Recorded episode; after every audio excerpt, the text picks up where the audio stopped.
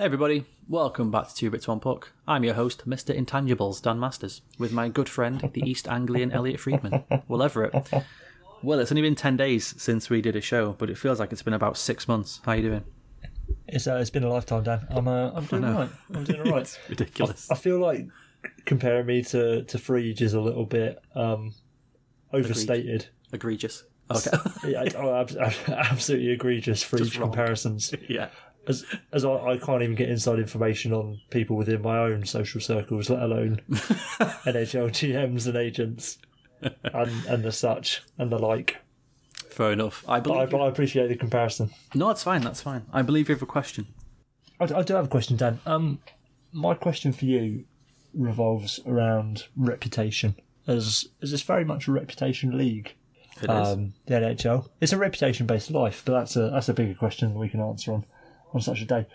So my question for you is: Isn't NHL reputation more reliant on your success or your failures? this is a really loaded question because I still I still think it's the most reliant on success. And I base that off the fact that people who haven't won a cup, even if they're really good at their job, still get more grief than those who've won cups and become bad at their job. Unless they're incredibly bad. Okay. And my two you mentioned Okay. Okay. Go on. Go on. go on. okay, yeah. You mentioned you mentioned to me somebody when we talked about this on WhatsApp a few days ago, Joe Thornton, who is widely regarded as probably the best passer of his generation for sure. An unbelievable player, just racked up all the points, played in a billion games, uh, just a, a quintessential hockey player, everything you could ever want. And then I thought about David Poile, who still gets the he's the most winningest GM in history, and you're always going to get yeah, but he's not won a cup though, has he? And it still comes back to that. And it was a thing with Ovi, and I know it became a joke with Ovi that he's he's you know he scores all the goals and he's unstoppable, and somehow he always finds that shot on the power play, and you can never stop it, and we all know it's coming. But he's not won a cup, has he? And it did become a bit of a joke, that whole he's not won a cup thing. But there were still people who ardent, like ardently believed it. That he, until he wins a cup, that's it. You can't really say anything. But I believe you disagree by what you've just started to say. I don't. I, I disagree with your point about um, you know success without without the ultimate success. So shall we say, a la Joe Thornton, a la Mar- Marcel Dionne, you know, players of that Yeah. sort of ilk, David Poile again. I'm going to throw Ken Holland back at you. Peter Chiarelli even would be would be quite an appropriate person to mention in this uh, in this scenario. Uh, both having won cups um, in, in recent memory. In recent memory, hell, Ken Holland won a bunch a bunch of cups. Some would say a fuck ton of cups. But does Ten, Ken Holland have a good reputation nowadays? He doesn't. But do you know what happens when you talk about Ken Holland? And I heard this when people talking about Chiarelli, who we will talk about later, as I hold back the tears. It was still mentioned when they were talking about Chiarelli. I mean, he came from Boston where he won a cup. I heard that exact phrase. That exact phrase. And I thought, that what are we doing? What are we doing? That still gets mentioned. You can have all the fucking clips of the Tyler Seguin trade. You can have all the sound bites of him trading away Taylor Hall. all the funny pictures of him shrugging his shoulders, going, oh, I don't know, like that. It was still said, yeah, but you know, he came from Boston and he did win a cup in Boston. It's the ultimate fallback. It's the ultimate fallback. It's the it's the fucking Patrick Roy quote, isn't it? Well, I can't hear because I've got my two Stanley Cup rings plugging my ears. It's all that shit. And the same with Ken Holland. Ken, Ken Holland could do. Ken Holland could be the worst GM for the next twenty years, and he- he'll still go. Yeah, but I've won. I won four cups. I won, you know, three cups as a GM. I, I did that. Who else has done that? None people have done that, have they? It's the ultimate fallback. He's the ultimate fuck you. That's why I think that. But then, how how long can the failure go on for? Um, like, so all right, all right. I think there is some level of merit in not winning a cup because the expectation is. Hear me out. I would argue that players who don't win the cups are hockey better than the ones who do. Yeah, I'm a hockey hipster. I don't want to win a cup. Everyone has cups. Who wants a cup? I Cups, do it because I enjoy are it. overrated. Yeah. I want to miss the playoffs every year. Um, I'm more about the All Star game. Take Roberto Luongo. Yeah. Well, it's it's it's comparing apples to oranges a little bit. Say, um, fuck it, I won't even do. I was going to do um, Luongo to Holland or Luongo to Chiarelli. Roberto Luongo compared to Mike Richards. Okay. Roberto Luongo, say he retires today, this year, whatever. He retires without winning a cup. Mike Richards um, has retired. yeah. retired to a wonderful cocaine den somewhere south of the border. Who's walking away with a better reputation in uh, as a player? I, I think there's I think there's merit to say that Luongo because I agree. I agree. I agree. But if the Luongo wins a cup, people are going to just, it's going to put him over the top with people. And I think because he didn't, all people, people, the first thing, if you say to people, what he said this himself on when he, he was on 31 Thoughts, and they said to him, What do you think of the most in your career? And he said, Well, I, I think about the Stanley Cup. That's the thing that everyone knows me for. And I just think that you you you look back on Luongo's career, and the first thing that's going to come to your mind is did he did he blow those games? Because they when they lost, they really lost those games. It wasn't every game was a two one or a one 0 or a three two. So. I, I think I think I think if he wins a cup, it just it, for people it just puts him over the edge. I still think it's it's the ultimate goal, and I think this this I, I agree with what you're saying to a point. There's clearly players who've won, say, two or three cups that other players are clearly better than who's never won a cup. And, and like- their reputation has been tarnished by. So take if we can just go back to that King, those Kings teams again. Dustin Yeah. Brown. Yeah, while you know 2012 and 2014 to a lesser extent, absolutely dominant player, power forward, fantastic. You know anyone would kill to have Dustin Brown on their team, but he fell off a cliff like nobody's business. Like absolutely nobody's business. Even in spite of his resurgent season last year, I think Dustin Brown is going to be more remembered for being, you know, having a, an inflated contract and not being all that effective. and see now, I see now, I think it becomes a question of time. I think he is at the moment because that's what's happening. But in ten years, all people are going to say is he won two cups. People aren't I, I think that's the thing. yeah, I think it's a question while, of time. while we're living in the moment, while like while a player's current, it's yeah, you you're more aware of the minutiae, like you know what sort of season he had a couple of years ago, how well he's doing, and all that. But when you get 10, 15 years down the line, and a player is summed up by his Wikipedia page, by his Hockey DB page, which it is now. yeah, yeah, it's it's just going to be two-time Stanley Cup champion, whatever. Yeah, whatever it's a it be. graph. It's a graph. If there's time down one side, success, failure, a lot like underneath, and then the line is sort of wavy. And then the longer it goes, the more it just goes success, success, success, success, like that. Because that's all. And uh, the the sound bites. we live in a sound bite age, don't we? And the sound bites are from people who've won a cup or multiple cups. Hey, you won two cups, and and that's it. That's all. That's you know. I think we got to the bottom of that, didn't we? Oh, just about, sort of, in, in our own roundabout, not quite agreeing sort of way. Kind of, yeah. But you can't always agree, can you? That's the beauty of life, isn't it? That's true. One thing we can agree on. Should we start the show? Absolutely.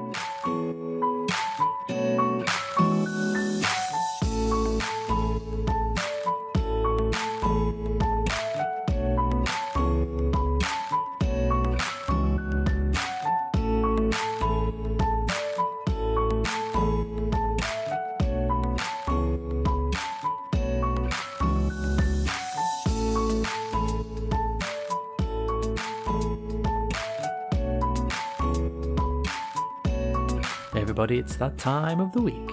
It is the smooth recap. Being a non drinker, I hate Guinness. Someone who doesn't know is Alexander Ovechkin. But not the alcoholic kind. No. I mean the record breaking book of the same name, as he ties Sergei Fedorov for most NHL career points by a Russian born player. It was all happening in San Jose this week, beginning with a buzzer beating 6 on 5 game tying goal from Evander Kane, leading to a 7 6 Sharks win in overtime.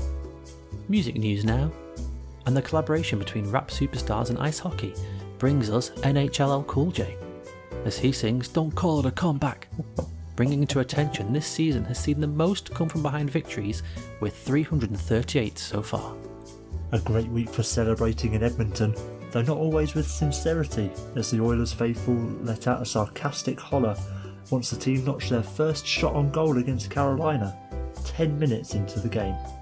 Happy birthday to me, and a happy anniversary on the 22nd of January to the 334 Club, when in 1987 334 fans braved a snowstorm to watch the New Jersey Devils play the Calgary Flames. Ironically, Devils fans are braving a different kind of storm this season a shitstorm.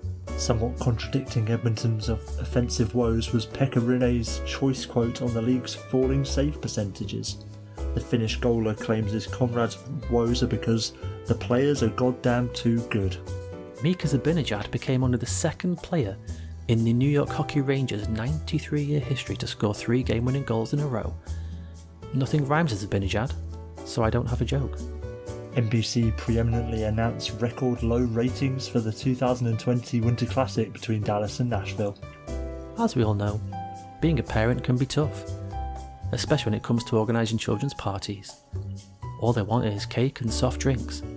Luckily for me, I have a Finnish friend who plays for the Philadelphia Flyers, and he said he can get me a large lion on a huge amount of coke. Finally, Sam Girard is proving to be a lovely young man having recorded over a thousand minutes this year without taking a single penalty. Go on, Sam. And that was a smooth recap. Alright then. Who's winning the cup this week, Will? Everyone. Everyone's already won the cup, Dan. Every, every, you know, you, me, any other fan, the media, um, probably not the other GMs in the league and the coaches, unfortunately. But yeah, if you're outside of the league's actual employment, you have won. Um, I, I don't need to say why because I feel like we're going to touch on that a little bit, um, a little bit later. Fair enough.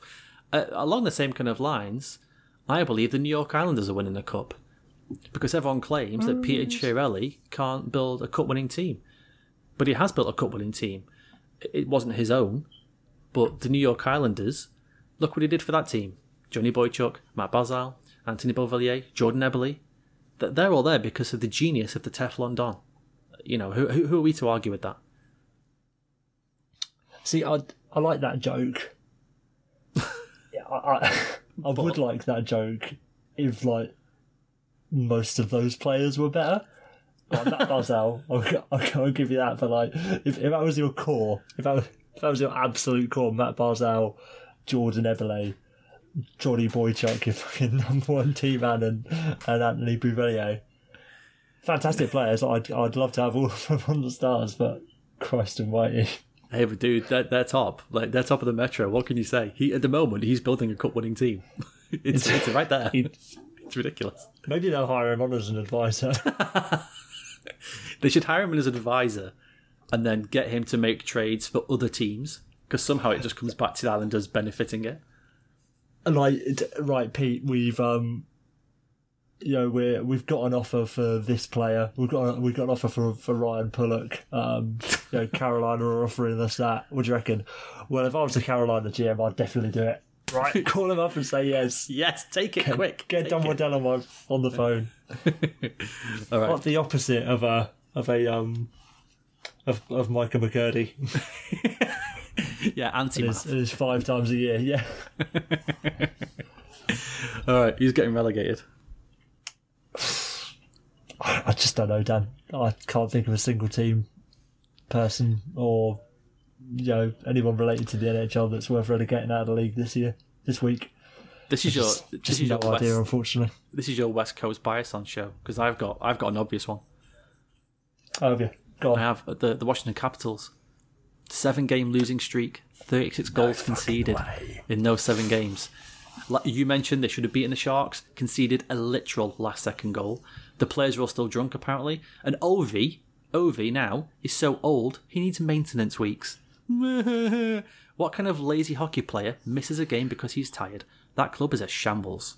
What about doing it for the boys? fucking- What about the crest on the front, not the name on the back? What does he care about? Oh, I'm tired, I've got a baby.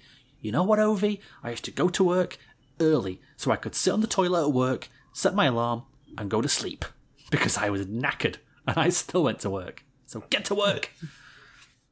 You did not sleep on the bog at work, did you? I absolutely did sleep on the bog at work. Mate, how can you sleep on a toilet? What's wrong with you? Easy. Because I just had a baby, well. I just, I would have slept in the road if I could have just been away from my kid for 10 minutes just to sleep. I would go to work I early. was. Right, I'd get to work at about 10 past 8. I would set my alarm for half 8 because I had to be in work at about 25 to 9, 20 to 9. I'd go to the toilets. And luckily, it was self contained, so it was just one toilet, if that makes sense. It wasn't a row of stalls or anything like that. Yeah. So I would set my alarm, lock the door, and I would turn around on the toilet and face the other way, and then rest my put my hands down on the on the top of the system thing, and then put my head down, and I would go to sleep immediately. I was so tired. Mate, that's um, that's hardcore. Like I, I was fortunately um, because we we moved up to Norwich, um, maybe two weeks before before Luna was born. Yeah, So I I just thought, fuck it, I just won't bother getting a job straight away. We've got a bit of savings. Oh, we're living with our parents. We don't need any money. Like yeah. There you go. I was back to work after So two I'd- weeks. I was I was just on I was unemployed for like three months. It was perfect. God, I hate you so much. I was so tired. And, and as you well know, like you don't need to spend money when you've just got a baby because you're not fucking doing anything. Yeah, exactly. You don't have to do anything. I, I, I just remember like being awake all night, and then Grace's mother-in-law coming into our room at about like half six or seven, and us just going to sleep until like ten, and then waking up like all right, God, onwards again. hate you so much. I couldn't even do that thing where where if the if the woman breastfeeds that the man can kind of go, Well, I can't get up because clearly the baby wants food and I don't have any food. No, we bottle fed Georgia. So so my wife was just, It's your turn. I was like, No, please. What a bitch! Yeah, please. All right. I'd- go, go, on, I, I will shamefully admit, sorry, one last little thing on babies, and I promise we'll do more hockey. I'd, I will shamefully confess that, it, like, it, it was still hard. I know it wasn't as hard as, as other people, but I did get to a point where I, I do remember just thinking, like, I, I don't like I don't give a fuck what the consequences are. I'm going to sleep right now. I don't give a shit. Oh, yeah. Like Did that plenty of time. I couldn't like if if if Grace leaves me, she leaves me, but I have to sleep. I'm gonna die. yeah. Well, as we come back to me sitting on a toilet, just trying to catch ten minutes worth of kip before before work. I don't, I don't care if I fall off and break my back. I just need to sleep. yeah, it was that. It was Oh, literally mate. that. Oh, kids. Who are you? Um, who are you starting this week, Dan? Uh, I've got two starters. Uh, how many have you got? I've I've got a pair of starters and a pair of scratches. I've, yeah, I've got two each as well. Okay, so I'll go. I'll go first then. I'm going to start as we like to do sometimes on a show. Just just something nice. I'm going to start. Big save, Dave in Calgary. His brother Tommy getting to meet Harvey the Hound. Oh mate, oh, Was that mate. not beautiful? It was beautiful. I'd- the most beautiful part was um, what's his what's his brother's name? Thomas. Thomas. When Yeah. Thomas picks Harvey up, I know. it's just oh my god, that's just the most beautiful thing I've ever seen in my life. Yeah, if you don't know, uh, Dave Rittich's brother Thomas has autism, and his favourite thing about hockey is Harvey the Hound, the Flames mascot. And Dave Rittich said he doesn't even really watch me play; he just spends the game looking for Harvey the Hound. So obviously they go to the game, and Harvey's there to meet him, and Thomas gives him a huge hug, and he's all shy at first, but it was really nice. It was really nice. And I, I had a, a girlfriend a way back, and her brother was autistic, so I'm well aware that anybody who looks after someone who has autism or cares for somebody is just a goddamn saint in every way. And yeah, it was really sweet to see. I loved it. I, I also loved um, the moment where Thomas goes back to Dave Rittich, Rich, almost as if it's like this isn't happening. Like, I Yeah. can't believe this is really this is yeah, re- this is is this real. really real? Oh, it's he almost beautiful. does be like, no, he's he's there. Go on. Go and give him a hug. And then he bear hugs him. That was great. All right then. Absolutely beautiful. Um, I I thought I had a nice starter, but it's definitely not on on the actual genuine heartwarming level that you had. Um, I just want to start Nazem Kadri because I think he's got to be he's he's on pace for another over fifty point season, playing as the third line centre on the Toronto Maple Leafs, and I think he's an incredible player and um best third line centre in the league without a doubt. It is amazing, and I feel at some point we developed a strong mental bond because this happens now and again. But I've got the Leafs involved in my next starter Ooh, I like it. because I'm starting hope. Well, I'm starting hope because the way things are going, we could get a first round matchup of Pajama Boy going back to New York to play the Islanders in the playoffs. Oh my god. Oh my god. Islanders fans revenge game. Please. Please. At this point, You can only hope. yeah, I, at this point, I, the, the Leafs have to make the playoffs, but they have to make it in the wild card. So we get them playing the Islanders. You know how Jeff Marek cheers for chaos? I cheer for hatred. I mentioned this on the first ever episode. I picked the Boston Bruins because I needed somebody to hate. I needed a team to hate as well, which obviously there's Canadians. Marek cheers for chaos. Well, it- I cheer for hatred. if we if we're really cheering for hatred, we want Leafs Islanders first round, Leafs to win and go to the Cup final to play against San Jose because clearly there's a lot of um, animosity for old pajama boy out west. I would love it. I would love it if, as as we mentioned before, Matt Duchene leaves the Abs because he wants to win, and then he goes to a team that's terrible. If John Tavares leaves the Islanders and then they win the cup in the next season, oh my god, that'd be so amazing. That'd be so funny. What's your What a next time! What a time to be alive. What a time. Um, I'm going to start whoever is responsible for the uh, TSN Instagram account. okay. and um, specifically because um, I've got a vamp for a second because I had it loaded up, but Instagram hates me. They uploaded what the Oilers um, lineup would look like if uh, if he who must not be named hadn't made a single trade. Oh really? Oh, I've not seen this. oh mate! So we got first line of uh, Taylor Hall, Conor McDavid, Jordan Eberle. All right, yeah, not second bad. line. Not bad. Not bad. Not not It's bad alright. really. Yeah, not alright. bad. Two MV, two MVPs. Yeah, it's fine. Not bad. Um, second line, uh, Nugent Hopkins uh, and Jesse Puljujarvi, centred by Matthew Barzal. not bad. It's not Not bad. bad. Really, alright. is it? It could, it No, could be worse. Yeah. Um, third line of Benoit Pouliot, uh, Leon Draisaitl in the middle, and Ky- Kailer Yamamoto on the right wing. Still Jesus. pr- pretty good. Um, fourth line, Tyler Benson, George Kyra, and uh, Nail Yakupov. Perfectly fine fourth line. Yeah. Um, the D still lets them down a bit. But, I mean, they've got Darnell Nurse, Ethan Bear, Oscar Klefbom, Evan Bouchard, Caleb Jones, Brandon Davidson, and then Laurent Brossoit and Stuart, Skinner in between the pipes. Well, it's not a bad It's not team, bad it? on the back end. It's not awful. like, I mean, it's not good, but it's not particularly worse than what they've got at the moment. No, it's perfectly And, um, serviceable, isn't it? It's it's just nice to have that sort of thing out there. Really, I'm a sucker for for that sort of thing. So thank you, whoever was responsible for that. Thank you, TSN. Well played. Who are you scratching? You're going to scratch out of existence. My first scratch is somebody on Twitter mentioned this. I'm sure it was at Becca something, and I've forgotten to write it down, and I do apologise. But this weekend was the House of Chel. Oh God, that fucking word is cringeworthy.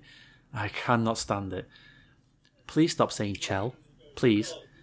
I, I just that's it. It's very simple. That's all I'm asking. I don't ask for much, Will, but that, that's all I want. Just stop saying Chel because it's oh, it, I hate it. Do you uh, follow Lexi Brown on Twitter? Twi- Twitty? Twitter? Twitty, On Twitter, I- the old twits. I do not. I'd, I'd recommend her. She's very, very funny. She's uh, JT Brown's wife. And uh, as many will know, JT is a avid video gamer, and he was involved with uh, the House of Chel this Stop week. Yeah, I don't, I don't know the, in, the ins and outs of it. I think they must have been living there or something. I don't, I don't know. yeah. They lived But, there and um, did some streaming things and YouTube things and that kind of thing.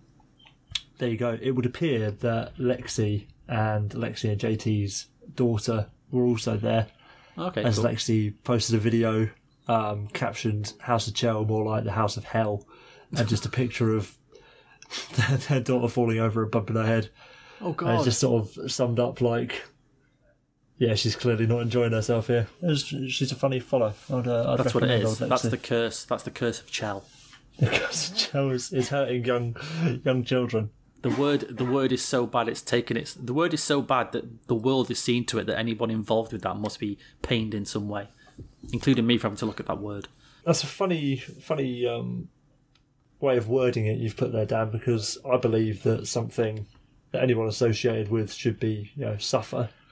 Uh, a mid-season NHL awards.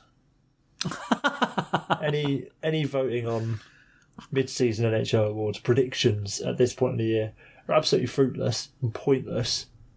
Um, a lot of them are flagrantly wrong, uh, completely incorrect. A la the GM of the Year award, which I'd imagine we might be speaking about at some point this evening. We will indeed. But even things like like MVP and uh, uh, vote scoring race, like Norris and stuff like that. You think this time last year, if you'd have gone MVP, you'd have said Nikita Kucherov, no question about it. Yeah.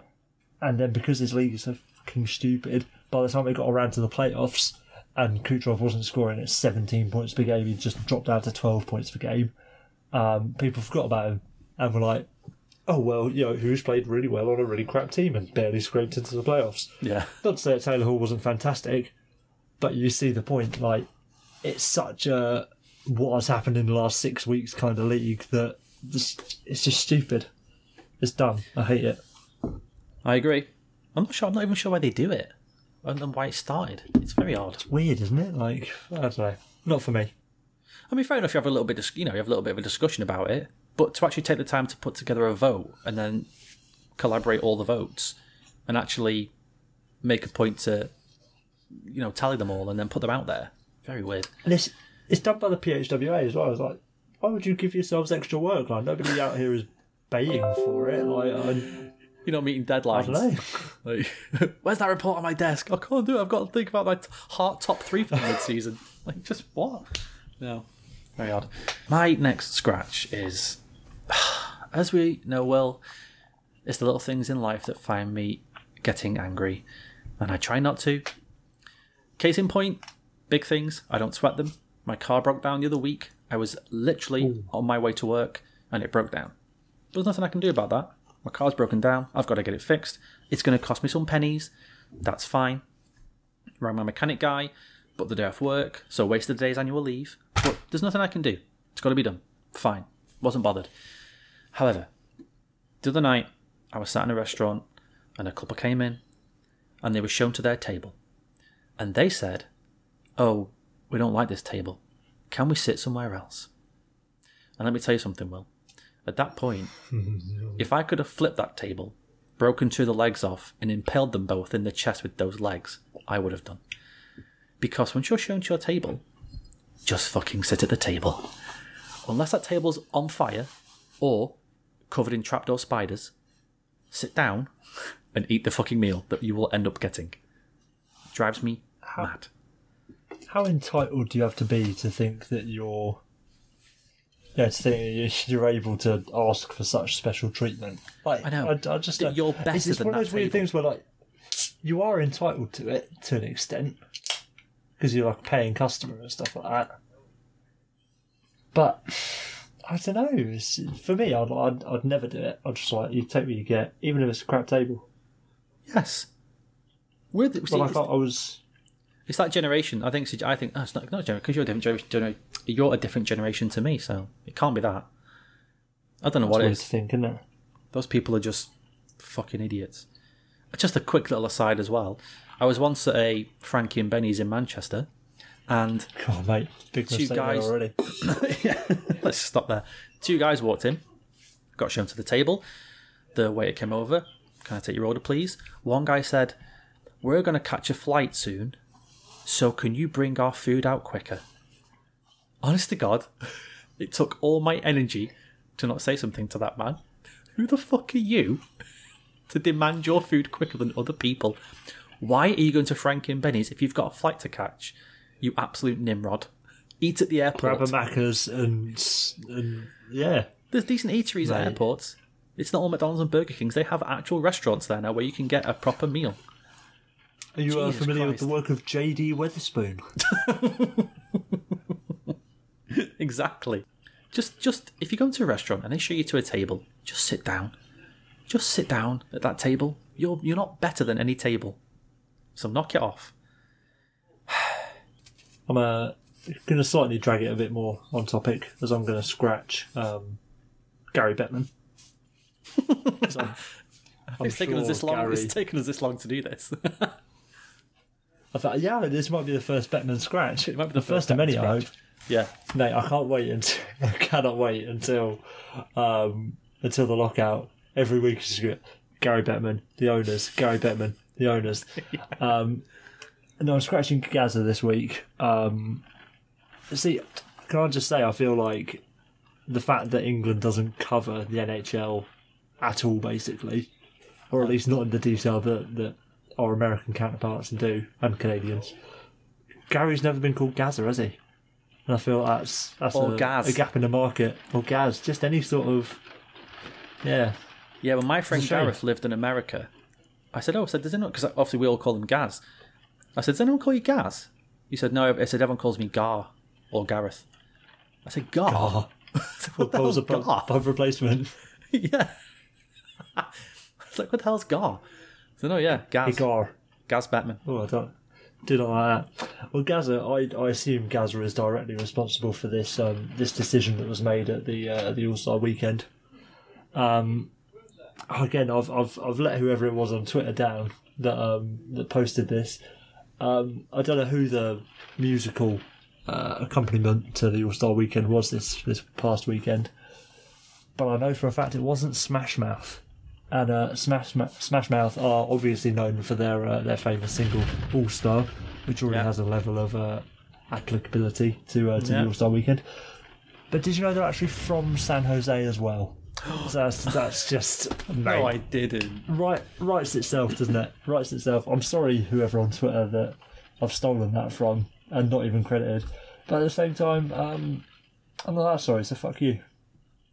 I feel that not only is that a, a gross sort of misjudgment by anybody to hire Smash Mouth, but All Star's a good song. It's a catchy song that you could, yeah, yeah, Quality And song. ev- yeah, everyone knows the beat, everyone knows the chorus, so yeah, that would make perfect sense. Yeah, fuck Gaz. There we go. Hashtag Where fuck Gaz. where would um where would Shrek be without All Star without Smash Mouth? That's a great point. That's a great point. Where would he be? Back in his swamp well. That's where he'd be. Doing a terrible Scottish accent. Nobody would care. Nobody, Nobody would care. care. I'm, I'm putting this off, but we should get onto the topic, shouldn't we? As um, sad as I am, Are you wearing black?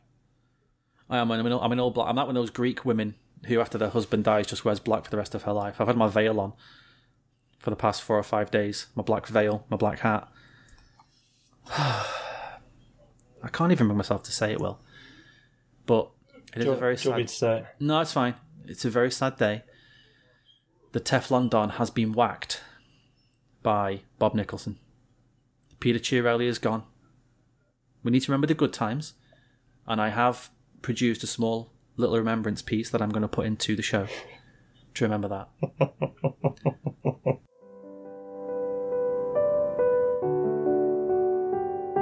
Matthew Barzal.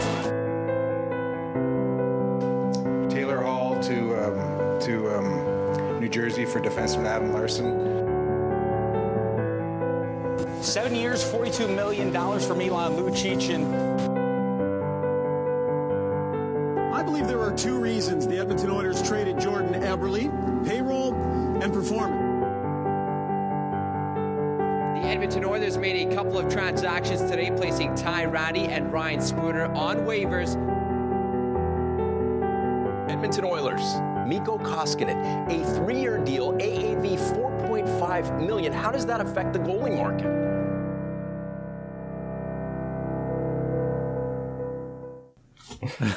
We, as as he's looking for work, we should get him on. We should. No one's got. Get. Do you reckon Everyone's anyone's tried to a third get him on? to just discuss his time there? Oh, They must mate, have done. They must have done. I'd love, oh mate, him and Custance. That'd be beautiful, wouldn't it? Can you She imagine could do the a full, full six. The, the full the 60 with Chiarelli? 480. It's a full 60 with extra time. Can you imagine if he just if he if he created a Patreon for one show and charged five dollars, he'd make a fortune off it. Because I'd buy I'd pay- immediately. I'd buy ten. I'd pay ten dollars to hear him talk. Ca- Case in point, the reason I subscribed to the to the Athletic was an Arpon Basu um, article saying PK Subban on why he- on his feelings on leaving the Montreal Canadiens. I'm a sucker for that sort of oh, shit. Oh, yeah. absolute sucker. Give me the behind the scenes details. Well, I'm, I'm down. I'm down forty quid a year now, all because of that one clickbait article. Chiarelli is gone. Where do we go? It's from here, over. Will? What do we do? It is over. The dream's I- I- over. It's it's one of those funny things that I sort of like. I think I wanted it to happen. Like we slam, we like ragged on him so much that it must have been because you know I, I thought I, he deserves to be fired, but I never really, I never wanted it to happen. Not like No. this. No, I wanted it to carry on for. It's like it's like through the tears. Eugene Not like this. Yeah. So uh, you know, I, I want Eugene out because he's terrible, but I don't know, it's, it's good to have him around, isn't it? It is good to have him around. I can't help but feel slightly responsible in my own little way, in that I started a hashtag Keep Chiarelli campaign literally the day before. Like, Shit. So no no coincidence there. No. So now I've started a higher Cheer Chiarelli campaign. We have to get him back into the league somehow. Mate. No, we, we want him. We want him in the podcast game, don't we? We do want him in the podcast game. I wonder if I could just. I wonder if I could just get in touch and just make out that we don't know what's going on, and we just say, "Oh, we're just two English guys. We'd love to talk to you about what it's like being the general manager of an NHL team," and then just get him on and just just open it with, "Really, Peter Taylor Hall, Adam Larsson, really?" Like pretend that we don't even know he's been sacked. that would be it. and would he go along? Sure, would he go along with it? like, oh god. No, but how, how long? How long through the Skype conversation would he last with us just making jokes about Griffin Reinhart and I don't fucking know. Ryan Spooner? I don't know. Let's get into some bits about it then. So he was fired during the second intermission, and after the after it happened, Bob Nicholson was asked about that, and said the decision was made beforehand. That it wasn't just a spur of the moment decision. I think that's bullshit. You know, I like to look through the cracks, well, and try and see if I can pick out little lies here and there. I think because they were they were playing De- Detroit. That's a bad Detroit team and that's that that's just what you know that's just what's happened they've bad contracts whatever players haven't developed maybe they thought the way they would and that kind of thing so this season detroit's the whipping boy and edmonton were bad bad bad and i'm just not sure after that second period nicholson or Katz just went fuck this get him in here now and that was it and it was just a rage firing and they said oh we can't say that Let's say we decide to do it already. All right, fine. See, as much as I want to believe that, like you don't just get rid of your GM like that. It's not. It's not how you do it like that. It's, the writing's been on the wall. It might have ended up as, as Bobby Nix just being like, right, I've had enough. Let's just get him out. Um, Again, though, yeah, I, it, it's it's a weird one though because. Sorry, no, go on. Go on. Just quickly, just, yeah, just quickly to that point. That's not how you get rid of a GM. I understand that, but this Edmonton Oilers team is a shambles from all areas. It isn't just Peter Chiarelli, and you are getting now Chiarelli defenders, as was mentioned on Thirty One Thoughts this week. That it's easy to jump on him and say, "How could you make these trades? How could you make these trades?" But he must have had somebody in his ear he doesn't have complete autonomy, does he? He doesn't have complete power. He has people who advise him on things. And and I've always I always mention I mention the chain of command in issues all the time. That at some point somebody must have said, "Don't do that," or they've said, "Yes, do that." And if, as we've seen, Bob Nicholson and Daryl Katz are the, are the people running this shit show, I, I can totally believe if they just lost it after that second after that second period, and we're just like, okay, this is it now. That's it. That's the final straw. I can't take any more. Get him in here now.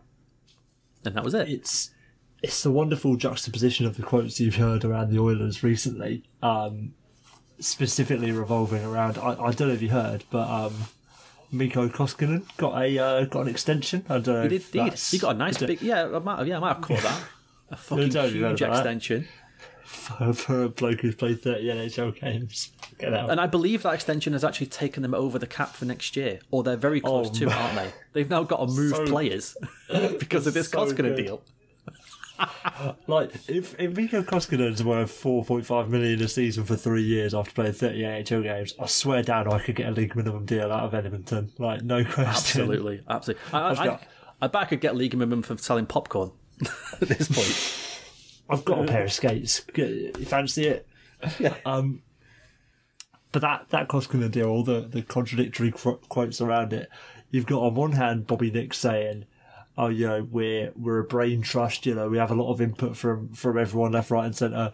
And then on the other hand, he said, "Nah, that Koskinen deal was one hundred percent Pete Chiarelli, like throwing him right under the bus." But that that Koskinen deal and the timing before his firing is the evidence that the fire has not been put out at Edmonton. Like they've that there's a massive fire raging, and, and I know this is going to sound a little bit contradictory because we've been uh, ragging on Chiarelli for a long time, but this this deal has really brought to light the fact that Chiarelli was a tyre fire. Yeah. But he was a smaller tyre fire in front of the bigger tyre fire, which is the rest of the organisation and the people who hired him in the first place, and the people that have been here for the last 10 years. It's just like, I don't believe for one single second that Chiarelli made that signing without any okay from, from upper management. I, I forget the exact quote, but it's basically something around like, yeah, oh, I couldn't say no to the deal because then he'd know he's going to get fired. Bullshit. Bull fucking shit. Like, they weren't pressed for time. They weren't on any sort of deadline to sign Koskinen. No. Bobby Nicholson or Daryl Katz or whatever could have turned to Chiarelli and said, okay, give me, give us a few days to think about it. We want to know where we're going to go, like what we're going to do with Talbot, blah, blah, blah. We'll sort it out in a few days and then bam, you just fire him the next day. Like, there are ways to do it without saying, no, you're not allowed to do that, Pete, because we're going to sack you. Like, it's, and them throwing Chiarelli under the bus is, has only come out after people have backlashed against the deal. Like, that's just them saving their own skin. And and on the flip side of it, sorry, I know I'm ranting and rambling and raving. No, it's fine. Even if Pete Chiarelli was was the Lone Ranger going out signing this Koskinen deal, what are you doing? what, what sort of a, a management CEO owner are you if like your GM's just signing crap deals behind your back? Like you haven't got any control over your organisation. Like there's one thing to give, you know, to give your GM sort of, you know, give them the reins, like, right, do your thing, we're not going to interfere too much. But for a man who is, for all intents and purposes, a dead man walking, throwing out three year massive contract that, as you said, takes you over the cap already to a player that is a rookie halfway through his rookie season. It's like, I'm baffled. Absolutely baffled. I, no matter who they bring in next, like they're still fucked. They are. They, the Oilers are going to be fucked until Connor McDavid retires. Or gets traded.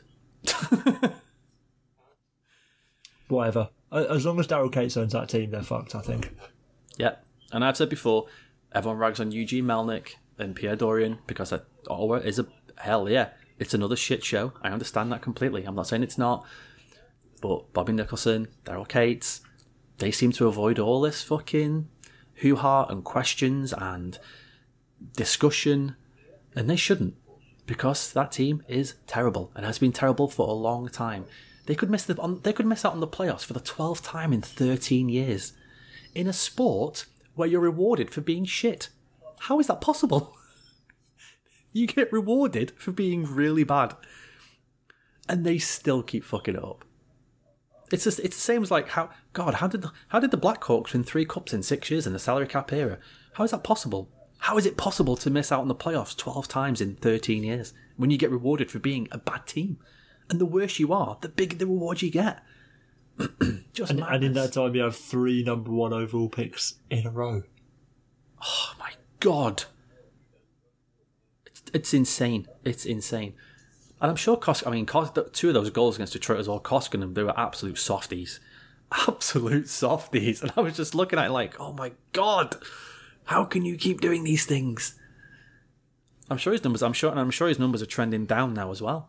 Now he's got his fat contract. he's like, yeah, that's it. Got my money. I'm He wasn't. He wasn't setting a league alight. Like he wasn't. He, was didn't good. He was playing well, A Cam Ward or a Ken Dryden or whatever. Like Yeah. he's he's just a fine goalie. like all right, well done. I, don't- I don't know. I don't know what you what you want me to say.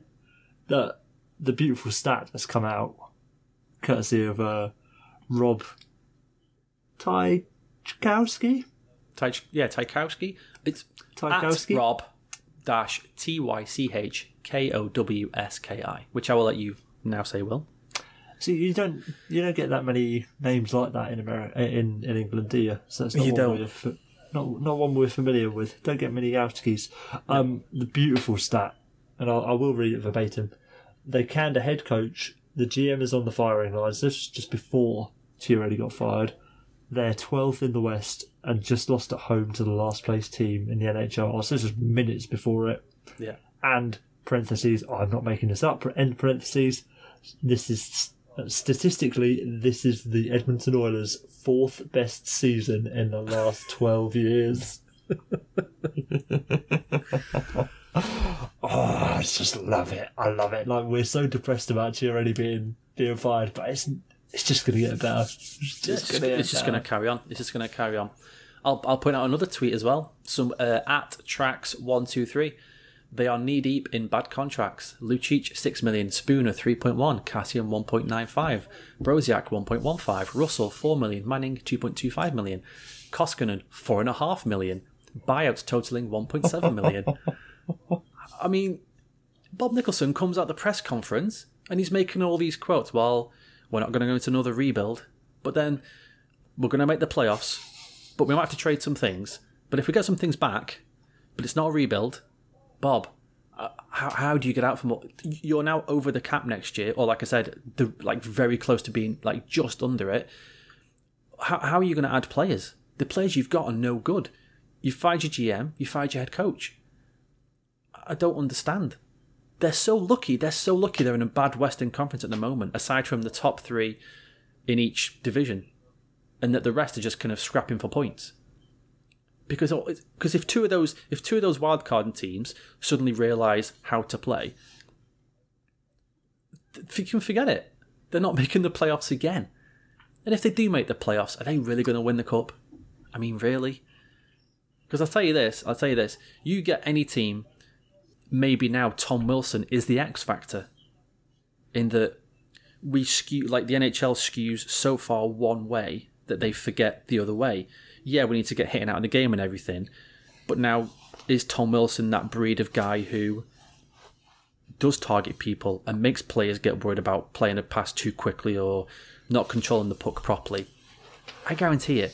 Someone's going to look at that Edmonton team and they're going to be like, all we've got to do is fuck up 97 and we're fine.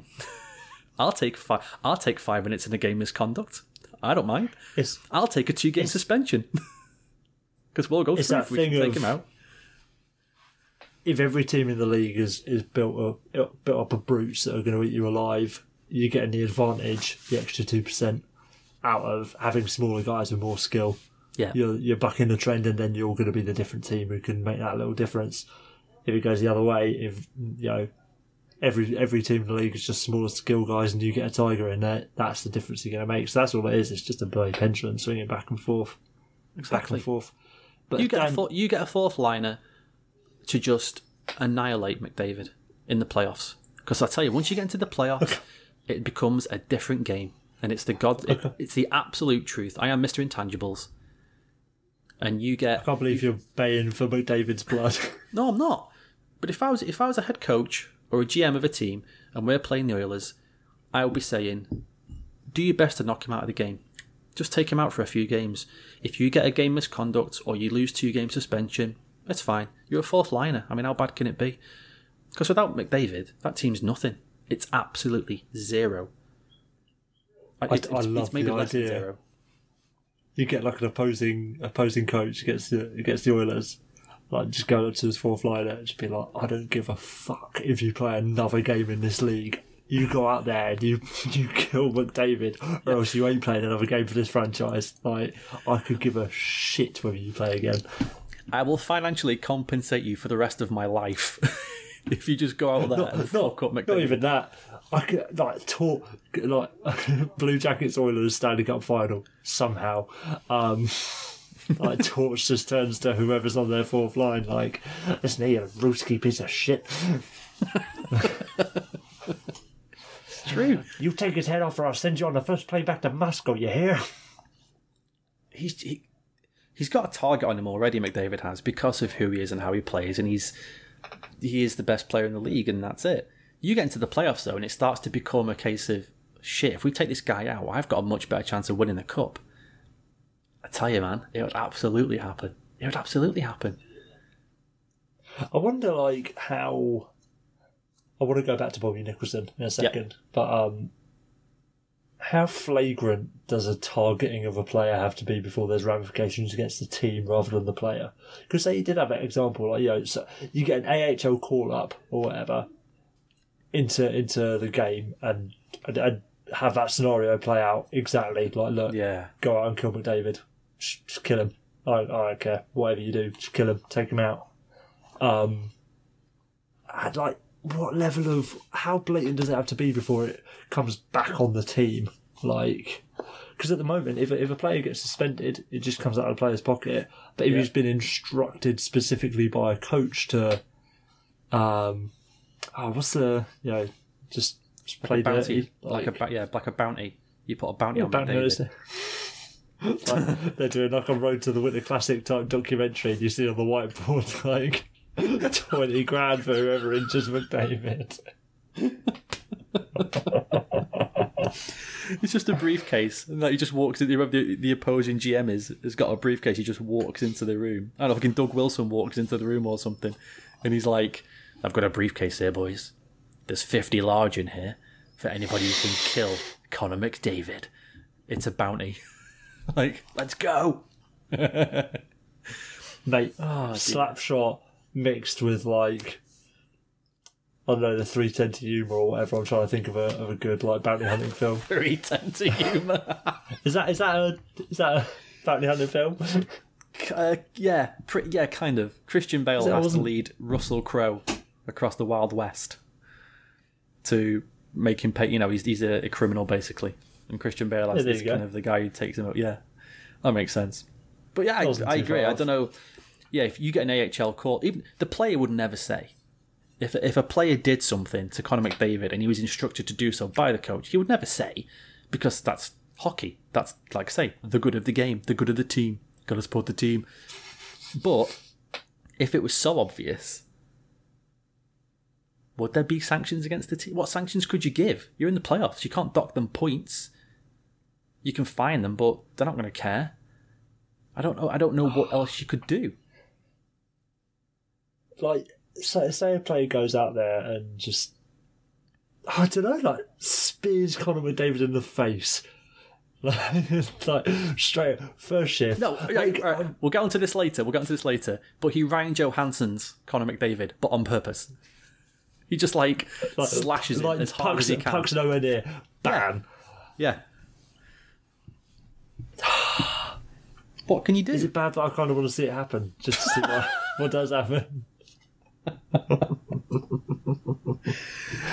Is it bad? Oh, a little bit, but I kind of agree with you. I agree with you. But I'm just cu- just curiosity, Dan. Nothing nothing wrong with a bit of curiosity.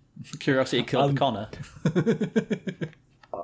I did just want to say, if I can drag it back to Bobby Nix for a minute and, and the Oilers' current plights, not this uh, this um, Of course, hypothetical of course. beheading of McDavid by uh, by the Kazakhstani team as uh, as they mistake him for a sacrificial sheep. Um, you they're not going to go into a rebuild, Dan. because in order to go into an effective rebuild, you have to have valuable assets that you can afford to trade away. I was just going to say this. I was just going to say this. I like, Nic- you're Nicholson's- going to trade McDavid. No, Nicholson's talking about we're not going to trade for a quick fix, which is fine. You shouldn't. You know, you're not going to trade for just a quick fix to get into the playoffs. But, but, but again, he said he's he's But wholly intending on getting into the playoffs. exactly. the guy's Exactly. talking out both sides of his mouth here. Like, it's, We'll make some trades at the deadline if they're the right trades to get us in the playoffs. Uh, uh, Peter did not make that deal all by himself. Uh, this deal really started when we got together with our pro scouts in Palm Springs uh, in our meetings. We looked at the depth of uh, the goalies that would be available at the uh, next year. We really believe in Mikko. Uh, we had to make a decision between Mikko and Cam. We made that decision uh, to go with Mikko. Uh, we will look to try to bolster the, o- the offense and the defense, but again, we're not trading away our first pick. Uh, when you look at uh, some of our other top prospects, we're not giving them away unless we get some real good pieces back. ludicrous. But you haven't got. Well, they have got tradable assets, but every team now is completely, completely aware that you've now got to try and fill up that arena because, as Friedman pointed out, you've now got corporate boxes to fill. You've got corporate suites to sell for next year. You get into the playoffs, people might just be blinded by the fact you're in the playoffs. But teams now know that you're desperate to do that. So they're just going to try and fleece you again. You can't get rid of any sneaky deals. Do you, do you know what? The only team I thought, the only team I thought they could maybe try and do any kind of deal with would be Toronto. Because I thought they're both teams who are desperate to, to do the two things they're desperate to do. Toronto's desperate for a cup, Oilers are desperate to get into the playoffs this year. And then you can at least, it's kind of a deal with the devil where you can at least give up something to get something and it's not too bad. But but even then, what what are you going to trade away? What are the Oilers going to trade away? Seriously, Yeah, straight away, Draisaitl, Nugent Hopkins. Like, no. Adam Larsson. like, they've got nothing. They've got absolutely nothing they can afford to get rid of. No, and, and any the trade you they want make- to get rid of. yeah. Any trade They- you make, you're eating contract as well. You can't. You, you, and no no team's going to take Leon Draisaitl at eight and a half million when he can't even run his own line. He's the worst. He's the worst sort of baby in the NHL in the sense that he has to have he has to have Connor with him, or it's just not the same. And he's getting eight and a half million a year. Who are you going to trade him to for eight and a half million? This is the thing. I don't even think that's strictly Draisaitl's like fault. Oh no, It's- they've, not. they've they've taken a top line winger, given him loads of money. It's like it's like you know I don't know someone signing Phil Kessel and being like right. You've done really well in this one specific position, playing right wing on the top line. Uh, you're now second line centre. Congratulations. yeah. Here's nine million a year. I know. It's like if you turn Vladimir Tarasenko into a centre, like it's not. It's not where he's had his success. It's poor, poor Liam. That's all I have to say. Look got those contracts I mentioned. Good luck trading away Lucic, Spooner, Kassian, Brodziak, Russell, Manning. I just, I mean, yeah, you can maybe trade them, but you're going to have to take on half their contract because no no team's going to take any of them at full price or even close to full price. Lucic for Bobby Ryan and um, no, that's it. Lucic for Bobby Ryan, and you still have to that's retain half the salary. That's it. It's a, Mate, it's, it's, a, uh, it's a mess. It's a it is mess, a mess. is it is. Dan. It is a mess. Uh, The, it's the funny, it's the weird thing in the, the human emotion side of things is that for the longest time, like you say, we just ragged on Chiarelli. And we just ragged on him and ragged on him and ragged on him because it was funny to do. But the second he got fired, I was along the lines of thinking, well, it's not all his fault, is it? I couldn't help myself. Just why? Why am I suddenly defending him? I don't get it. Poor, poor Cheer. Poor Peter. But again, I'll- that's I'll not tell his you what, fault. Dan. he shouldn't. He should not have got a job after the after what happened at the Bruins. He shouldn't have. He should have been. He should have been made. And same with Drysidle. Edmonton went, "Hey Peter, do you want a job with us?" Okay, we're thinking of making you the GM on this much money, and he went, "Okay then," and that was it. Off he goes. You mean I can still make trades and sign people to contracts? Yeah. You sure can, Peter. You sure can. Holy shit! I don't believe it. I, um, I woke up that morning and I just had a feeling. Just had a feeling. I thought, oh, something's. I feel like something's happened. Maybe a little trade or something. just got that, got that feeling. And just because of the sense, time I woke up, Spidey sense was tingling. oh mate, it was beautiful. And just because of the timing, I saw I saw it play out in real real time on Twitter. I was like, oh, know what I oh, Rob? Leeds, this Chiarelli's getting. Well, God. I hope that we're so connected to Chiarelli that you got a cold shiver at like 6.07 a.m. in England, which is when he got fired stateside, which is when he got fired Canadian time. And you woke up and was like, oh God, I suddenly got the urge to check Twitter. Oh Something my God. terrible's happened. Something terrible's happened. It's your hockey spidey sense. Ah, mate.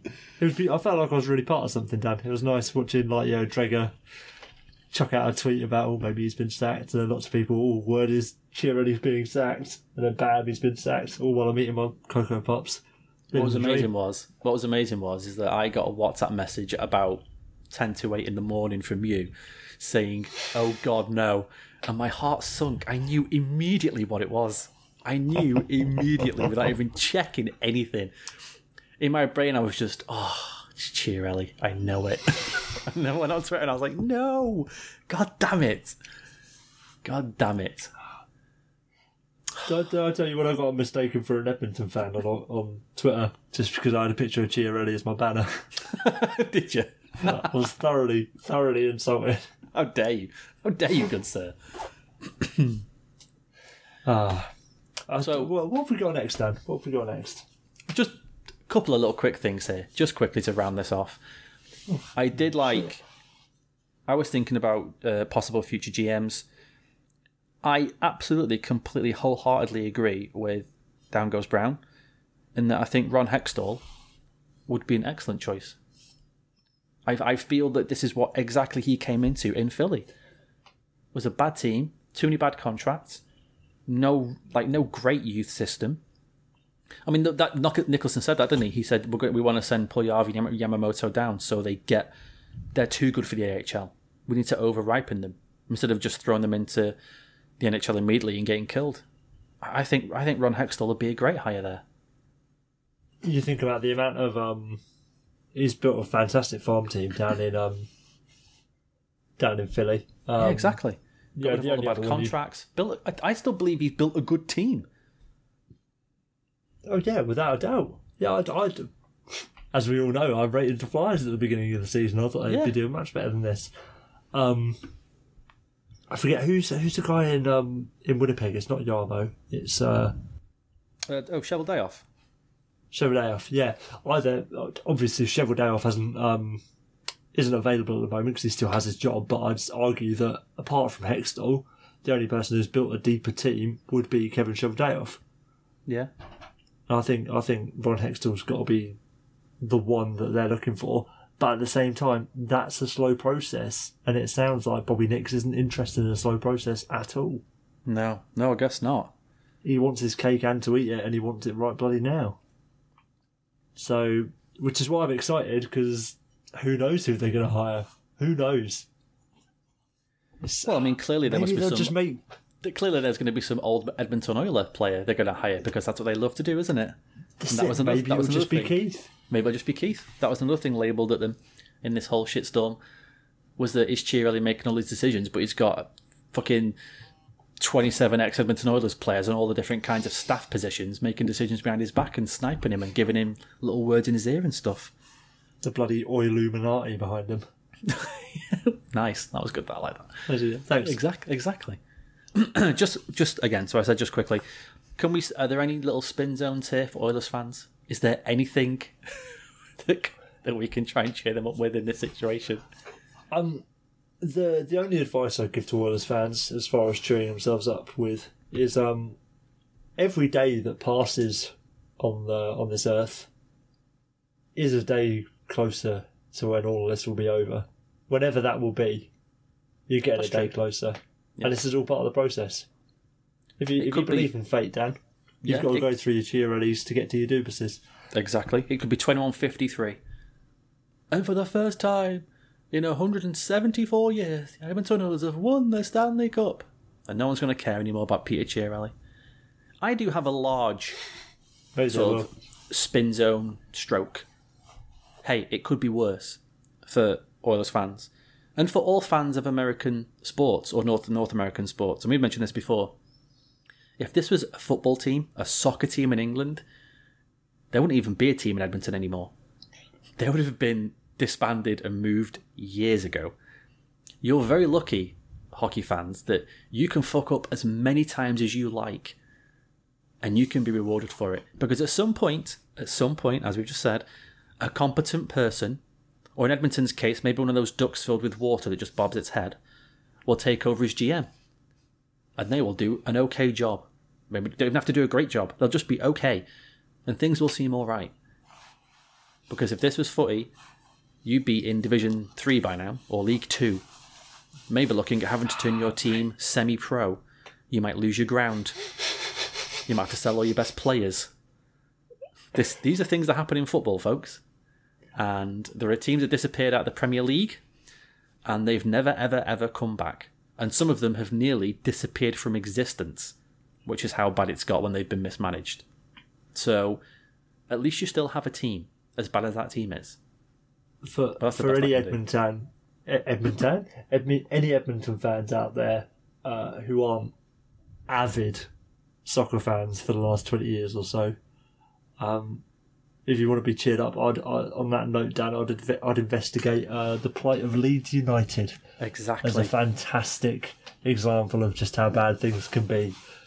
From And an at least it's not incredible, incredible high point to an unbelievable low point. There are a few teams, aren't there, who've done that kind of thing. Look at Nottingham Forest. Over, oh, I was going to say over the years and like before my time. Oh God, Villa. Yeah, well, I don't, I don't feel like Villa were never that high, were they? They won the European Cup, Will. Did you know that? Overrated, mate. Overrated. As an Arsenal fan, I can gladly That's say that point. the European Cup is overrated. Fair point, fair point. Yeah. Mate, Villa. But Um, Leeds Leeds went from didn't they in ten Blackburn. years? Something like yeah, Black oh my god, yeah, Blackburn. Leeds went in ten years from being in the Champions League semi final and nearly winning the Premier League to being in the third tier of English football. And nearly lost everything. They lost they nearly lost their ground. Their just their whole their whole existence as a team was nearly gone. Just disappeared into the courts. So it's like if, if the Oilers had gone from, as they did, 2006 Stanley Cup final to now being in the East Coast League because Yeah, of that yeah. bad. They had to disband. They had to disband the whole team, and they've had to rebrand it and start again somehow in another league. And they somehow got to work their way up back to being an NHL franchise. Crazy, crazy. But that's only yeah. That's that's the only spin zone I've got. At least you've At got least, a at least you're not Leeds. At least you're not Leeds. Oh dear. Oh, mate. All right. Poor Leeds fans. I know a Leeds fan, you know. I, I know one of my great friends is a Leeds fan. Danny Danny Barron, Swede. Shout out to Swede. Poor, uh, poor guys. All right. There's a few things now we can talk about. Not as interesting as that, of course, because that was just the best thing ever. How's that? We, we we've had the we've had the interesting part of the dinner. Now we're on to we've got the peas or whatever. Yeah. I want to quickly mention the All Star game because I'll mention my little point first, and then you can you can say what you wanted to say about something you messaged me uh, yesterday. Oh yeah, Brianna Decker unofficially wins the skills competition and doesn't get any money for it. I feel that the NHL was so close, so close, but failed again when Gary Bettman says the All Star game is all about inclusion. And I agree with him, but apparently it's not about winning or letting women win, which is very silly. And credit to CCM for stepping up and deciding to give Brianna Decker her money. Because, so go on. I, was just going to say I haven't got all of the the sort of finer details about this. Have, have the league said why they've given the money to Leon Draisaitl, who came second? Because Is she just because, because- she wasn't she because Brianna Decker wasn't officially in the competition. She had her go almost as a kind of ah go on love. Have a try if you want like that. Have a little go. go on you have a go. Bloody hell. And then the, all the guys like shake their heads. Think she can do better. Oh my god. And nah yeah and then she beat and then she beat everyone That, that's the thing. Like, I the, the other side of it, I haven't been able to find video of her doing it anywhere. Really? Which I, th- I think is a bit yeah. I've, I've like I've I've looked for it and I've not been able to find it anywhere. I don't know if I'm just being particularly thick, but it's not. Do you know in, what? in this day and age, I, I feel like anything like that at a sporting event is is I'm recorded. Brianna Decker. Yeah, I, sh- I should be able to find it relatively easily if it's the biggest thing that's happened to Brianna Decker in the last 24 hours. And yeah, I've not been able to find any video of it, which is just a bit. I don't. To an extent, it adds another layer of disrespect. I think. Yeah, I didn't look for a video of it because I just assumed because I read ten bloody reports on it. So I just assumed it was out there, and well, I'm not gonna. I've, I've already read it ten times. I don't need to watch it, do I? Because this is what's happened. I, I just wanted to see it because I I sat through Erik Karlsson failing miserably at it. Uh, it's like fair enough, one like the best defenseman of his generation, who's you know can float tape to tape thirty foot in the air passes from his own bloody red line. Um, if he's struggling at it, I sure as hell want to watch Brianna Decker smash it. Yeah. Um, and yeah, wasn't wasn't around anywhere. Which, uh, despite there being very obvious footage of the whole event on YouTube, Bizarre. bit um I don't because like I, I told Grace about it earlier, and her first question was why. I was like, yeah, I don't even know why. Like what, what, what reasoning? What how much spin of the league put on it? And apparently none.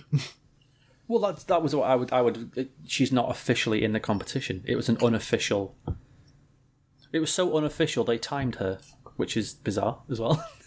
and and then went back and reviewed her time. That's unofficial it was. Oh mate, like You know, you know, there was some fucking jiggery pokery there, don't you? Where they were trying to just shave times off Draisaitl's or put an extra second or two on Decker's time, but they just couldn't make it work without it being too egregious and too obvious. they started timing her from when she started lacing her skates up. When she woke She still up, did it quicker. oh, it's uh, seven hours twenty three minutes apparently. Oh, sorry, too slow. Sorry, Bianca. Yeah. Oh, inferior gender. Sorry about that, love. Some things you just can't teach, such as uh, Y chromosome. It's so weird that they don't. Oh, it's- Why would you let them compete in these events and not include them? Like the the fastest skater event. Why would you I just and then to not in, like, just? Jesus Christ! the stupid thing for me, surely someone in the NHL PR team, which I'd imagine has got to be a fairly elite group because you need to spin quite a lot of shit that this league spews out. I I hope that there's somebody there who's gone bald from tearing their hair out saying, why not just give her the fucking twenty-five thousand dollars and not look like the most misogynistic, blind piece of shit league in all of sports around the world. Like, what what is the what are the NHL gaining from giving Leon Draisaitl twenty five grand that he's going to wipe his ass with and then feed to his dog? Like, what is the point? As already mentioned, the highest paid fucking baby in the NHL. I like no no offense to Leon Draisaitl, like no, No. offense at all. Though he probably could have maybe said, "I'm going to give it to Brianna Decker because she earned it," but that's neither here nor there. You fucking prick. Um, Here's the thing: as well. Not... they could have even they could have even come out afterwards and made it better. They could have even come out and said, "We've decided," and everyone would have known. Everyone would have known they've only done it for this reason, for PR, for blah blah blah. But as we've said, as we said earlier, we live in a, a soundbite market and a PR-driven fucking spin zone era now, and they could have come out and said, "Brianna Decker won the skills competition. We timed her.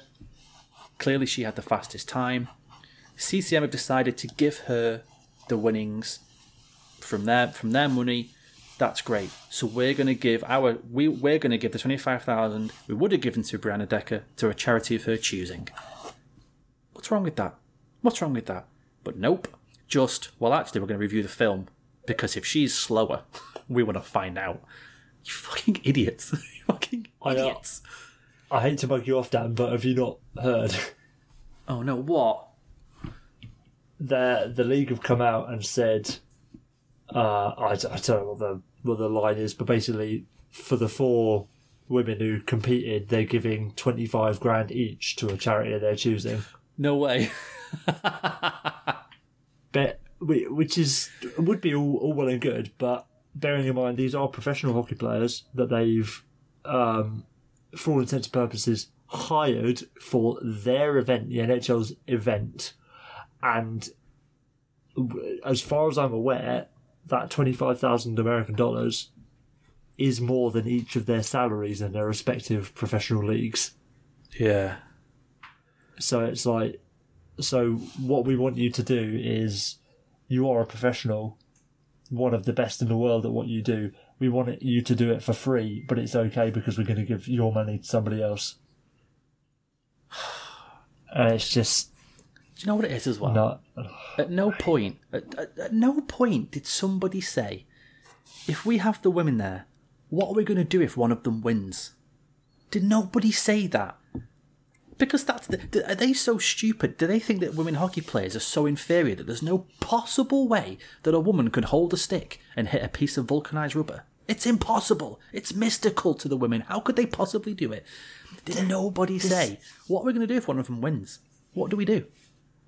This is this is the thing. Like, I can understand the Neanderthalic thoughts of like, right, there are physical differences, which yeah, you, you you can't die. Maybe you know the fastest skater, maybe Kendall Coyne wasn't going to beat Connor McDavid. You know, if there was some sort of weightlifting or punch bag punching thing, you know, Yeah.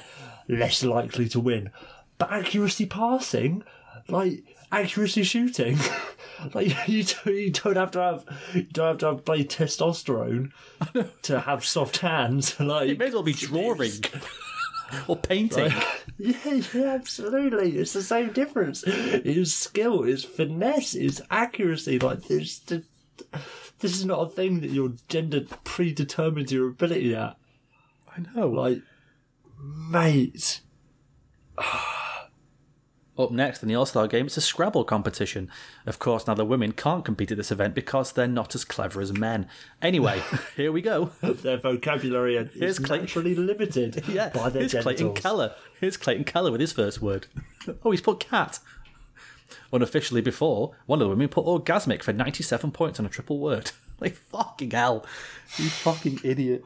Unfortunately, God. being not a part of the main competition, it does not count for, for true scores. Like, I just can't believe that nobody said, "What if they win?" I can't believe nobody said that. At some point on that chain of command. the bad part is someone must have. And you can only imagine that the reaction was scoffing. laughed at yeah, just belly laughs. Winning accuracy. Jesus Christ. What next? Let's have the men doing a dishwashing competition. like that. That's all it was. It was just that. I've not mentioned it for a while. It was all the goat heads. You know, you know it was, Will. That's what it was. NHL might just might as well just like make like yeah lean into it, make this week a lot worse, and just be like, yeah, we don't want minorities in our league. Um, we want the concussions to carry on because it's more entertaining, and uh, we're replacing Gary Bettman with uh, Chris Brown. uh, no, Bobby Hull. Oh, dear me. Fucking like this fucking league, like. They're so. in in the All Star game of all places. Like And it's, it's the like skills competition. That's the one bit everybody party. watches. Everybody watches the skills competition because that's the funny. That's the best bit. That's the fun bit. It's all different things. It's twenty minutes each. You can sit down and fucking have a drink, watch the skills, pause it, go away, come back. Oh, now they're doing speed. Cool. Oh, now they're doing accuracy. Oh, cool. Like, now they're doing speed. oh, Johnny Gaudreau's racking up a massive line. Yeah. Look, Yuri Laterra wins it every year, doesn't he? Talk about bringing the specialist in. Allegedly, they got a ringer. They got a ringer, and apparently from Finland. I think the worst, the worst part of it is the fact that it was the skills competition because, as a lot of people have said, the skills competition isn't for you and me. It's not for, you know, Johnny Isles fan who's been an Isles fan for sixty five years and he, you know, he's been at Nassau ever since he was a little boy and now he's got seventeen grandkids. It's for the kids. Yeah, it is. It's for the All Star weekend is for the kids. Yeah, I, I don't know if you've seen the photo of, of, a, of a teenage girl watching um, Kendall Coynes go through Yeah, doing like just the fastest. like oh, and she's just looking at her like holy shit. Yeah, And what, what the NHL is doing is under the guise of arguably more children than they get for, throughout the season, under the eyes of them, um, women don't matter. like yeah, it doesn't matter how good you are because you're a woman. You are automatically not as good as a man, even if he's if he performs worse than you.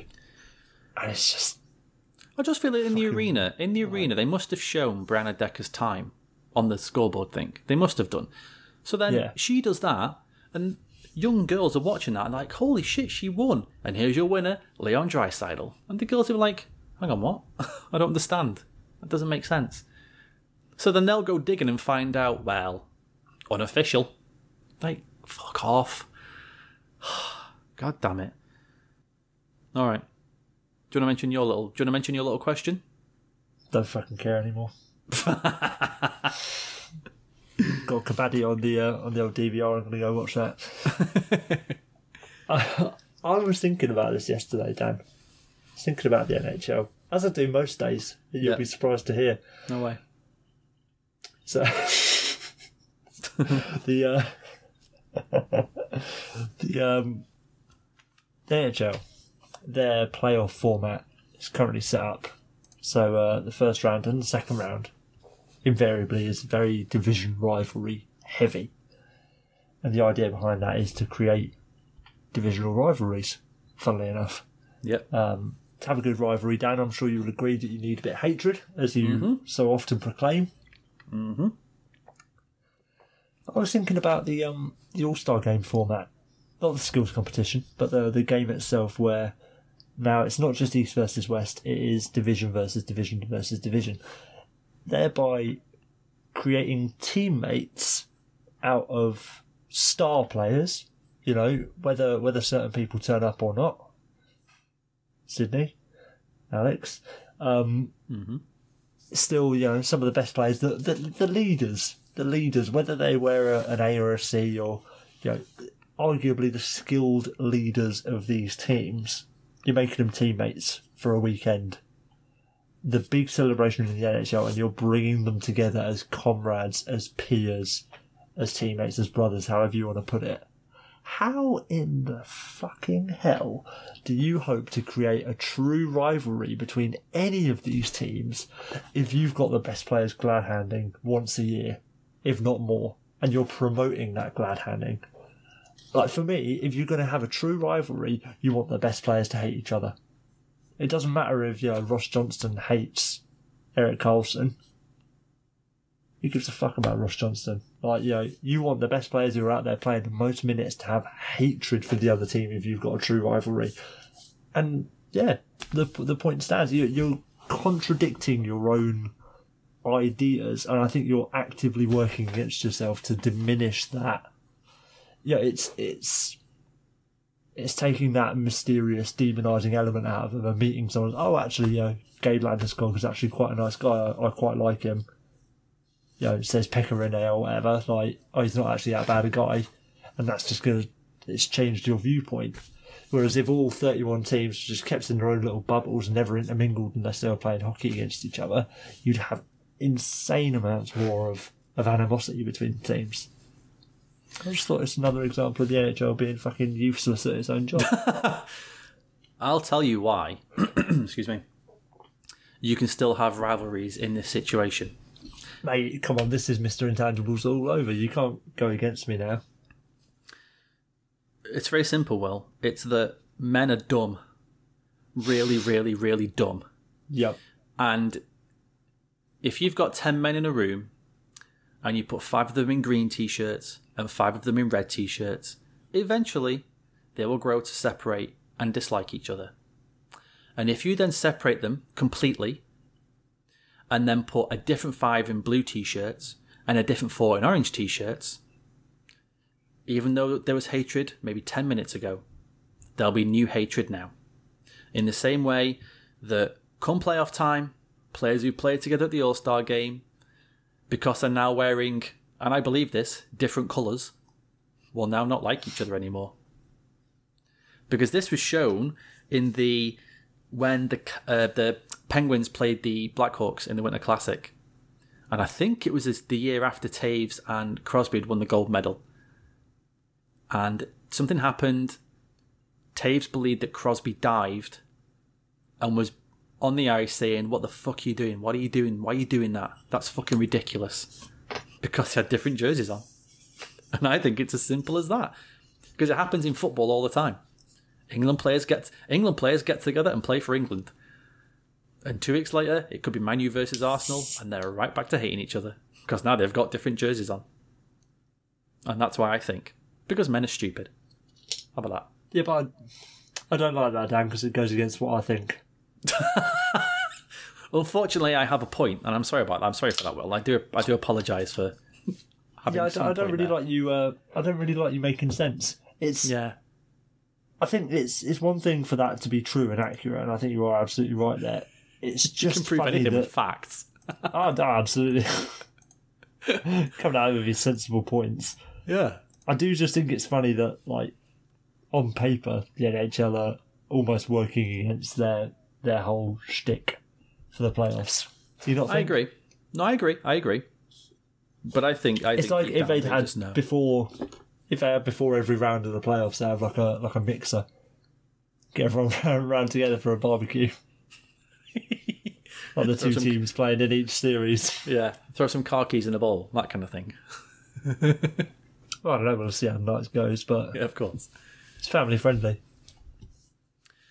Interestingly, you mentioned this before. The PHWA Awards, mid-season awards, sorry, were announced to great fanfare and not any fanfare at all.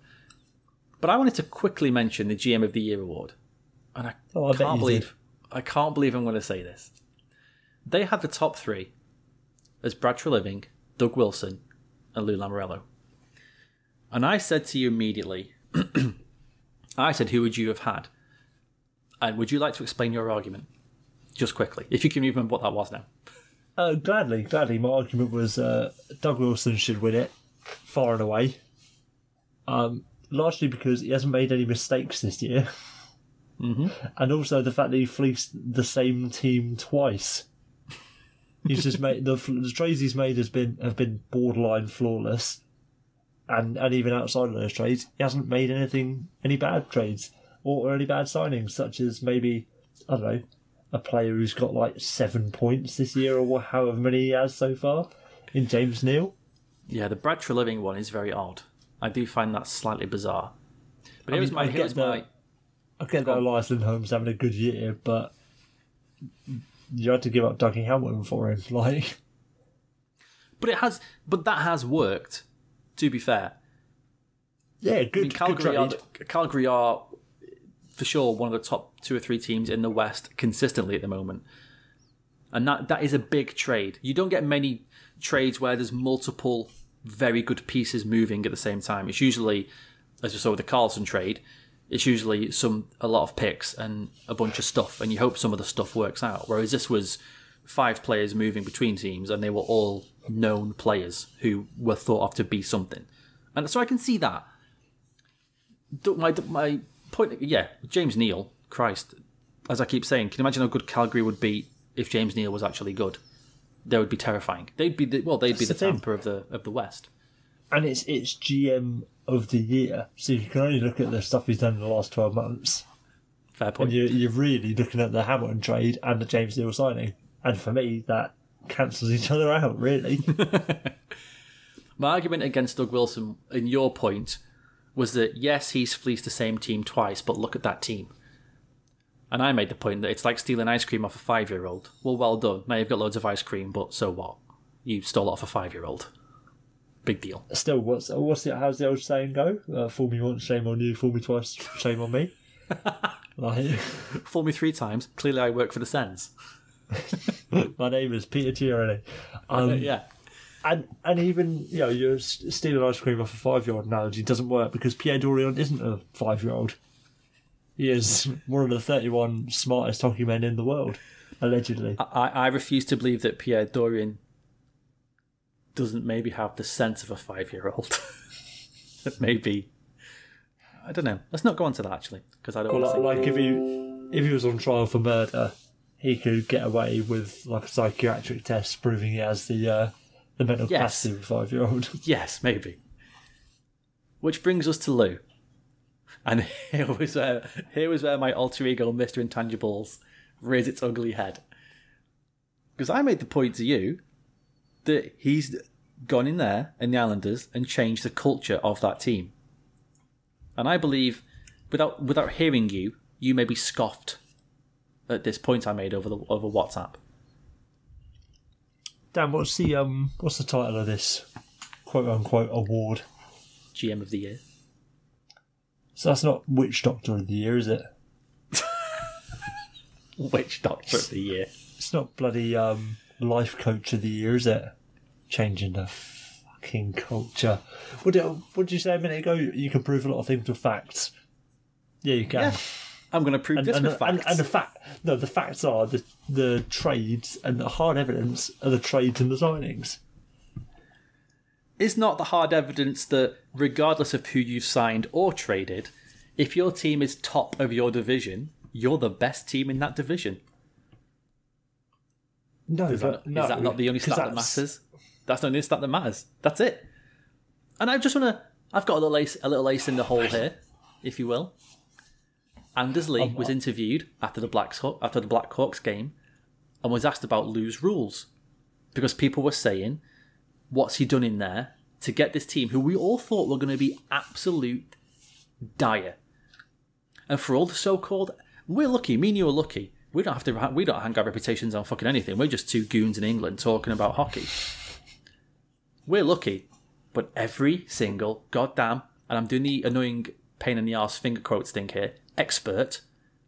You can, uh, and any expert who is a, an old guy, an old hockey guy, or a fucking stats guy, or an analytics person, or whatever, said that the Islanders were going to be shit and they were going to be terrible, and they're not.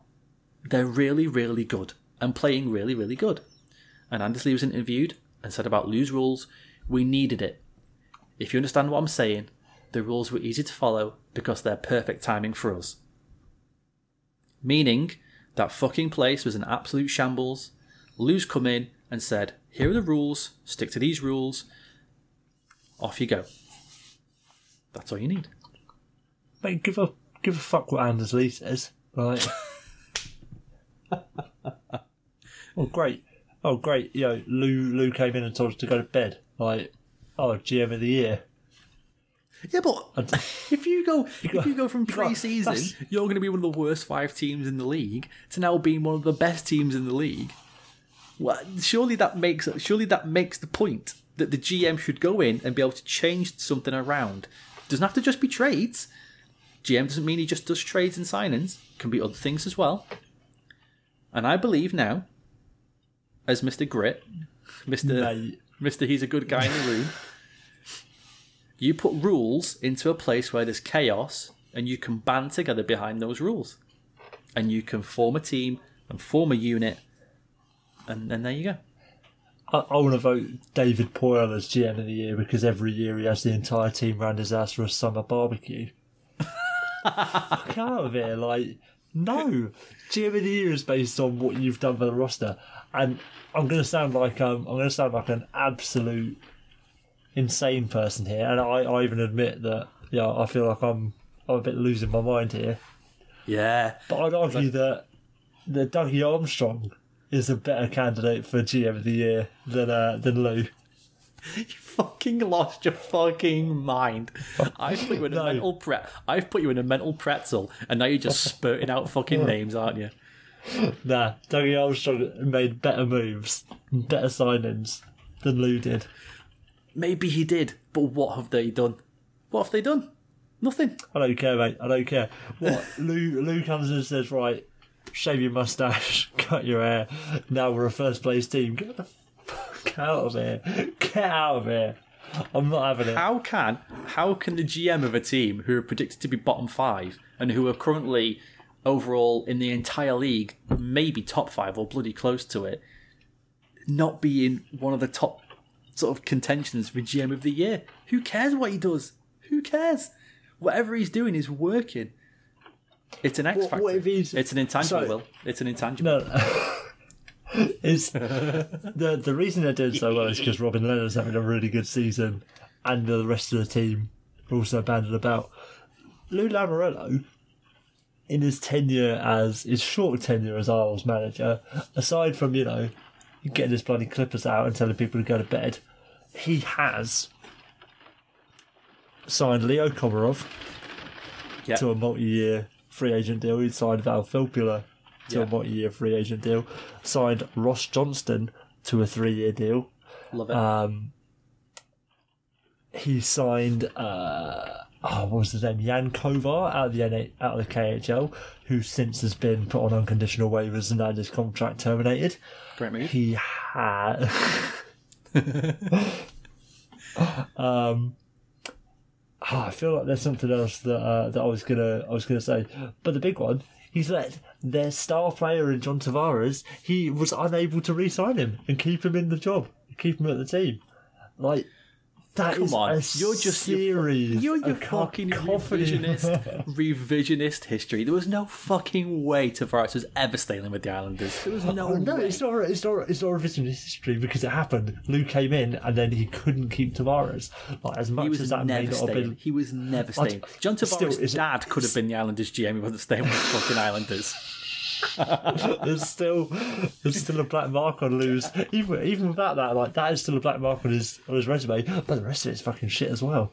Like the the moves that Lou actively made to improve his team have had no, the only one that's had any bearing on their success is bringing in Robin Lehner, and like I'll give you that. But similarly, as we were talking about um, Brad Treliving with with Calgary, you know, you've done one good. One good, uh, one good trade, getting in Elias Lindholm and Noah Hanifin's been fine, but James Neal being shit is still shit.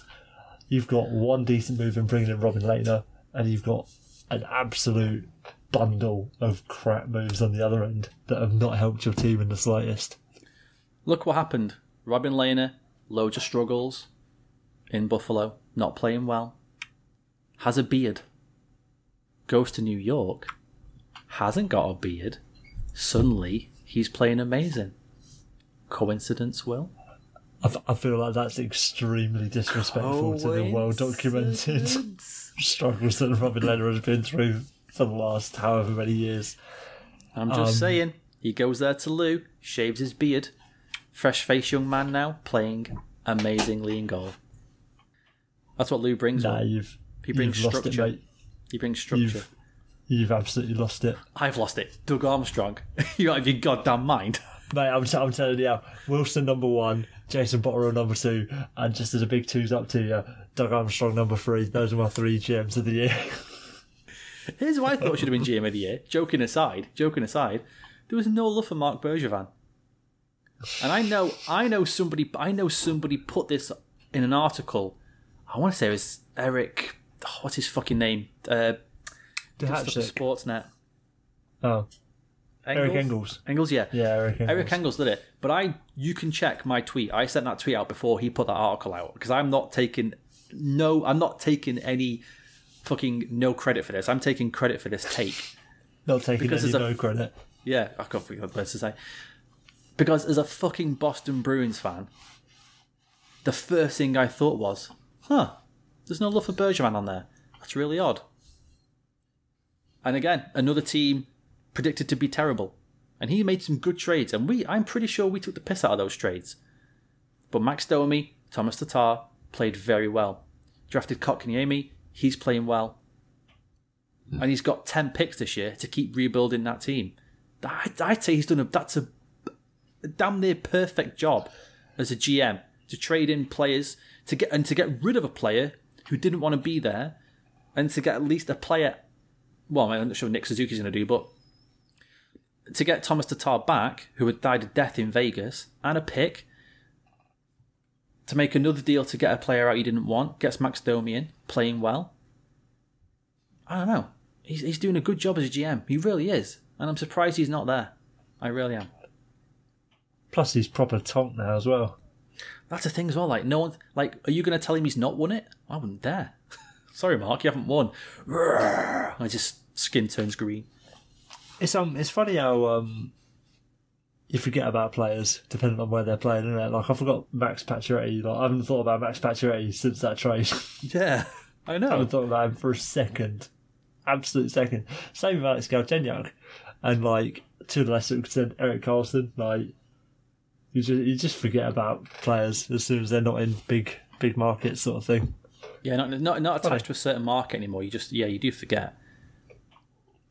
Don't But do you remember not they think do not think he was he was overlooked a bit? Um, yeah, but then I wonder if that comes back to like reputation, like because he's been quite bad, Bad. Yeah. for for a number of years before that. So it's hard to look at his and and those trades to an extent were like swinging for the moon. Granted, they've worked out, but I don't know. It's, it depends. It's a stupid award to begin with, but it depends what you want out of the award. Do you want, like, say, the Doug Wilson trade for for Mike Hoffman? where he gave up nothing and then got loads when he flipped him. That Yeah. to me is, you know, undoubtedly fantastic GMing. Galchenyuk for Max Pacioretty, uh, sorry, uh, Max Domi. It's worked out really well, but it wasn't necessarily a great trade at the time. It's more luck than judgment. Yeah, yeah. It, but then, then that's where you, you don't know. You don't know. Like, obviously, Bergevin believed in Domi and it's, it's worked out really well for him because he's playing really well. But, yeah, how much of that is luck and how much is that Bergevin's blind faith? Yeah. Just quickly, I'm not going to get into a big discussion about this, but if you had to do a, have you thought about if you did a mid-season Hart top three, who would you go with? I don't, the thing with that, I think to, unless unless you're a professional, I don't know if you agree with me on this at all, Dan. But like, Go on. I, I watch as much hockey as I can, and I still don't watch every single team in the league. I don't watch every single game. Like, I couldn't with confidence say who I think the three best players in the league are, without just reverting to like you know, oh Nikita Kucherov, Connor McDavid, and Mikko Rantanen. You know what I mean? Like, Yeah. I, I couldn't I couldn't honestly say with any conviction who I definitely think the best three players are. Kucherov has got to be in there because he's just taking a piss at the moment. Yeah. The other two, whatever. Oh, I'm not even sure. To be fair, a lot of professionals watch every single game, do they? You're telling me that That's People who that's the vote on the thing. heart are That's watching- the every single Johnny Gaudreau sift or every single John Gibson game or every single fucking this or that? No, they're not. No, no, absolutely. Which is why you know you have the whole PHWA voting on it, and you hope that it evens out with you have, even though it definitely isn't. You haven't got as many people watching the Leafs say as you have watching the Stars or the Coyotes or whatever, but you hope that it evens out and the true the true winners shine through, sort of thing. Yeah. But yeah, I, I think it's a farce to to sit here and say that, for me especially, like, oh, I know for a fact who the best three players are. But I'll probably give it to Kucherov. Last couple of little bits here. Who? Uh, uh, sorry, who are you going to give it to? Lou, or I'm going to go Robin Lehner, uh, Jan Kovar. I'm I'm gutted about Jan Kovar. It's got like I feel every year I'm let down by KHL imports. Vadim Shipachyov, Yankova, like Nikita Gusev's going to come over next year and he's going to get bought out in like ten days, and I'm just going to cry. It's just not going to work. I mean, I'm trying to think like Radulov worked, but he had prior NHL experience. Artemi Panarin worked, so he can in, work. in a big way. Yeah, I mean, uh, Koskinen. Oh, oh uh, never mind. Okay, that's never mind. I mean, it's worked for Koskinen. You, you can't give him that. There's one player for sure who's benefited out of Koskinen being here. It's Koskinen. Excellent point. Mate, would he would he even get four and a half million in the KHL? That's the question. That is a question. I, I doubt it. I seriously doubt it. Did you see the Pierre Edouard Bellemare biting PK Subban situation? And then the couple of bits that came out after it, which were amazing. It was one of those ones where I noticed like an article about it on the Athletic. I thought, God, mate, it's been so busy this week with Chiarelli that I've missed it. And no, it happened like six hours before I read the article. um, yeah. mate, I, I don't know if he bit him. I don't know if he bit him, but like, I, I love PK. I love PK, but the video doesn't look good for him. No, it doesn't. It's not it, the way that he comes out like, ah, oh my god, he's just bit my finger off. Like it's it just looks so hammed up. Like Yeah, it does. I, d- I do I do sort of lean towards Bellemare having bit him, but yeah, I don't know. PK hasn't given himself any done himself any favors. Bellemare said that during the during the like the little scrum like that happened, that PK put his hand in his mouth and then took it out quickly, and said, "So yeah, what do you expect? My teeth are in my mouth. like, what do you want me to do?" Thanks, Like- Pierre. And then did you see they put they put a billboard up in Vegas? Oh god, I forget what it says, but yeah, The suit, like the, the, the next quote day. Said, "Oh my god, he bit me! It really hurt. He bit me." it's brilliant. Vegas keeps being Vegas. It makes me happy. and, and, like again for PK, like when he's just like badgering on the referee, like the the biting equivalent of holding the card up in football. Like just what are you gonna do? He bit me. He bit me. He bit me. What are you gonna do? And then like- like this is another failing of the digital age. I I know Re- I know Reaves tried to fight him, Yeah, but I couldn't find sufficient video of, of Reaves trying to fight him. Like the description in the article was much better than any video I saw of it, which was the damn yeah. The video was just essentially Reaves shouting at PK and PK just basically skating away. Like, yeah, whatever. But I just Whereas I in- love the idea of like Ryan Reaves skating over like right, I've had enough of you bitching about it. I'm going to beat you up now. Yeah, essentially from the description, Ryan Reaves took off all his clothes and stood there, grabbed the sword, cut himself across the chest, and roared at PK. And PK ran away crying. That's how they made it sound. And it was just not that at all. Yeah, it was nowhere near that good.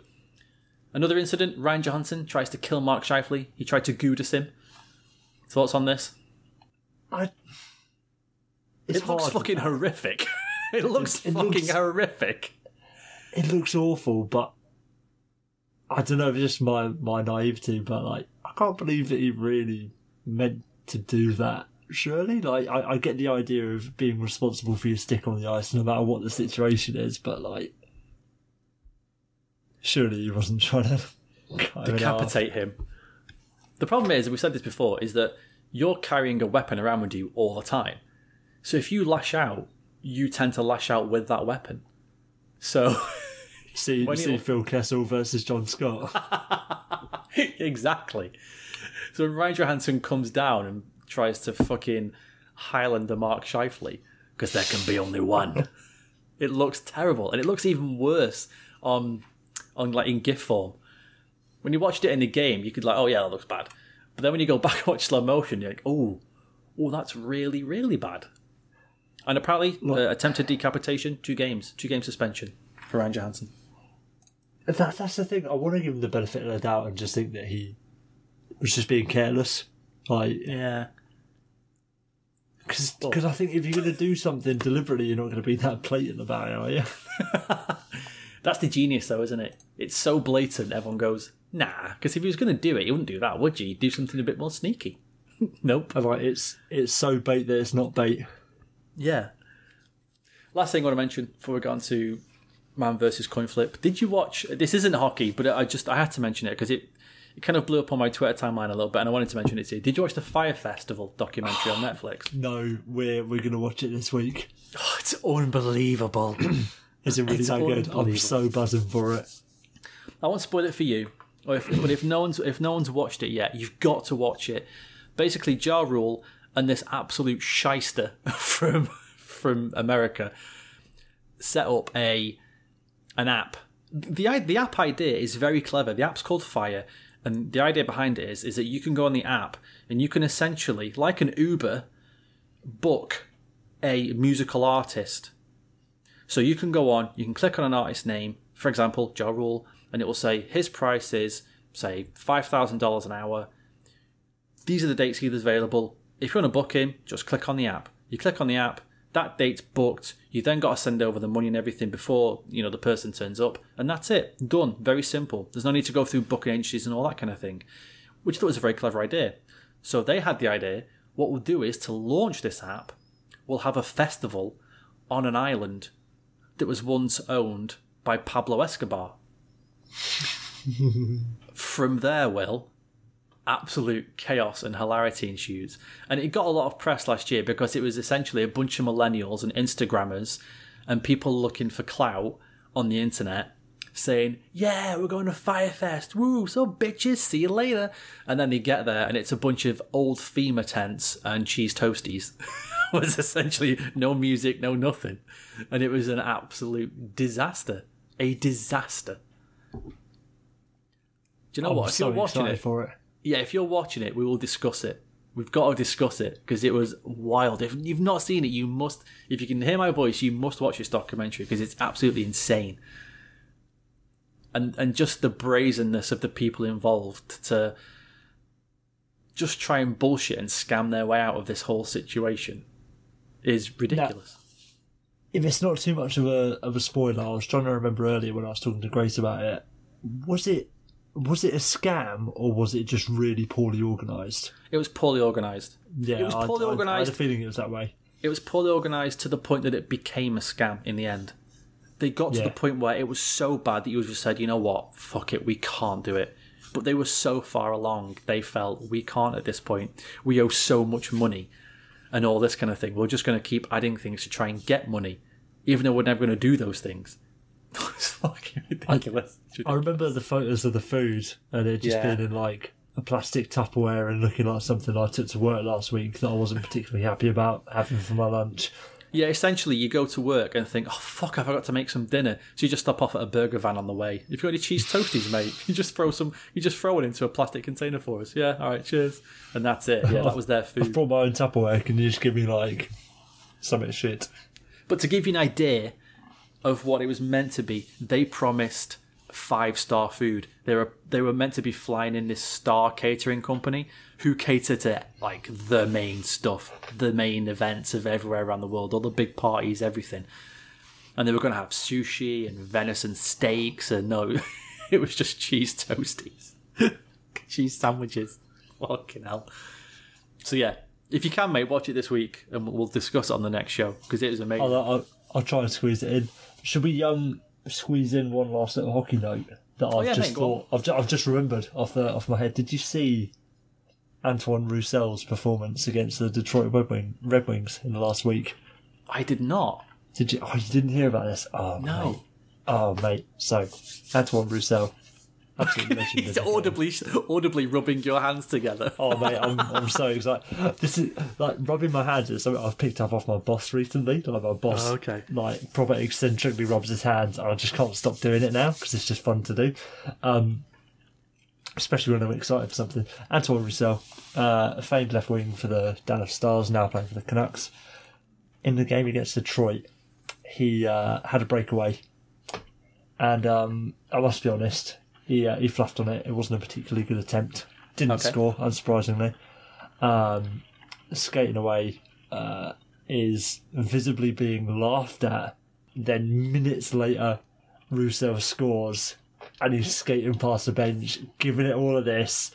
Like I, I don't know what he says, but to the effect of "fucking fuck you" how about that. You like a bit of that, and it was just oh, it's just beautiful, just absolutely beautiful. What more No way. you want out of life? Is it on? Is it on highlights? Because I'll check that out. I love that kind of thing.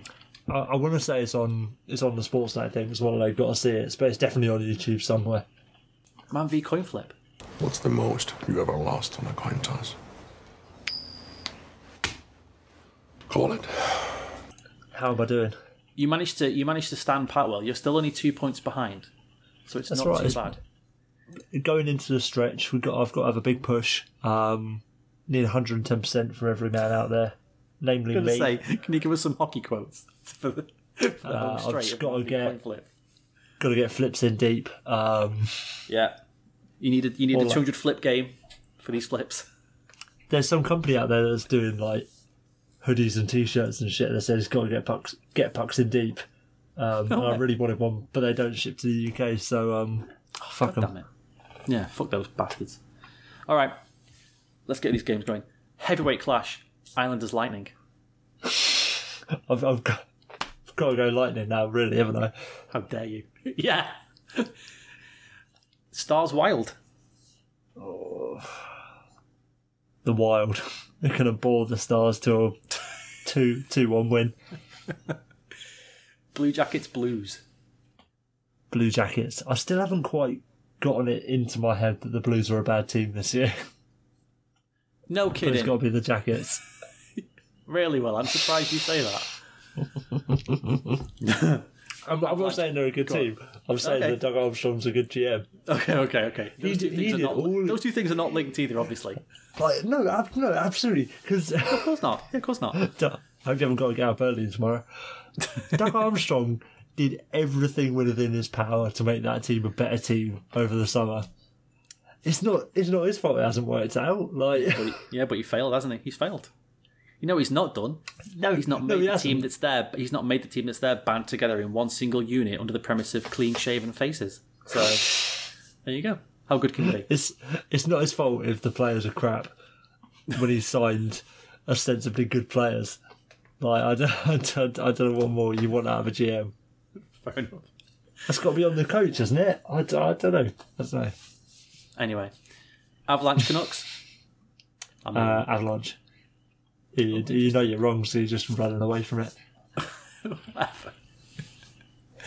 and then Maple Leafs Ducks. Uh, it's going to be the Leafs. They're going to have 75 shots on goal.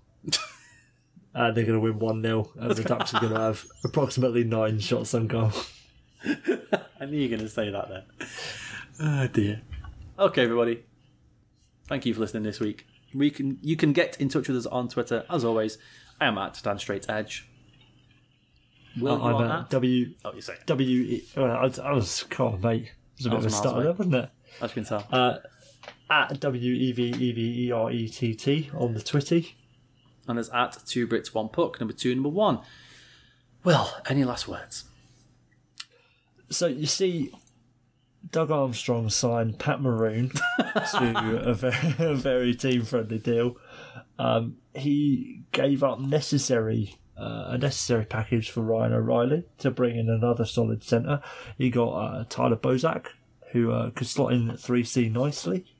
Uh, for a very reasonable deal, he brought David Perron back after a fantastic season in Vegas, and he's having a good season as well. Personally, um, I just don't see the problem. I don't see why he's getting such disrespect. Well, if you can't see the problem, Will, I can't tell it to you. I think we'll leave it with that. See you later, folks. Take care. Peace. I don't. I want you to keep recording, Dan, because I want you to splice in that I don't like how you've just tried to mug me off with the last word in such a disrespectful fashion. I don't care. I've I've not stopped recording my end. Put it in.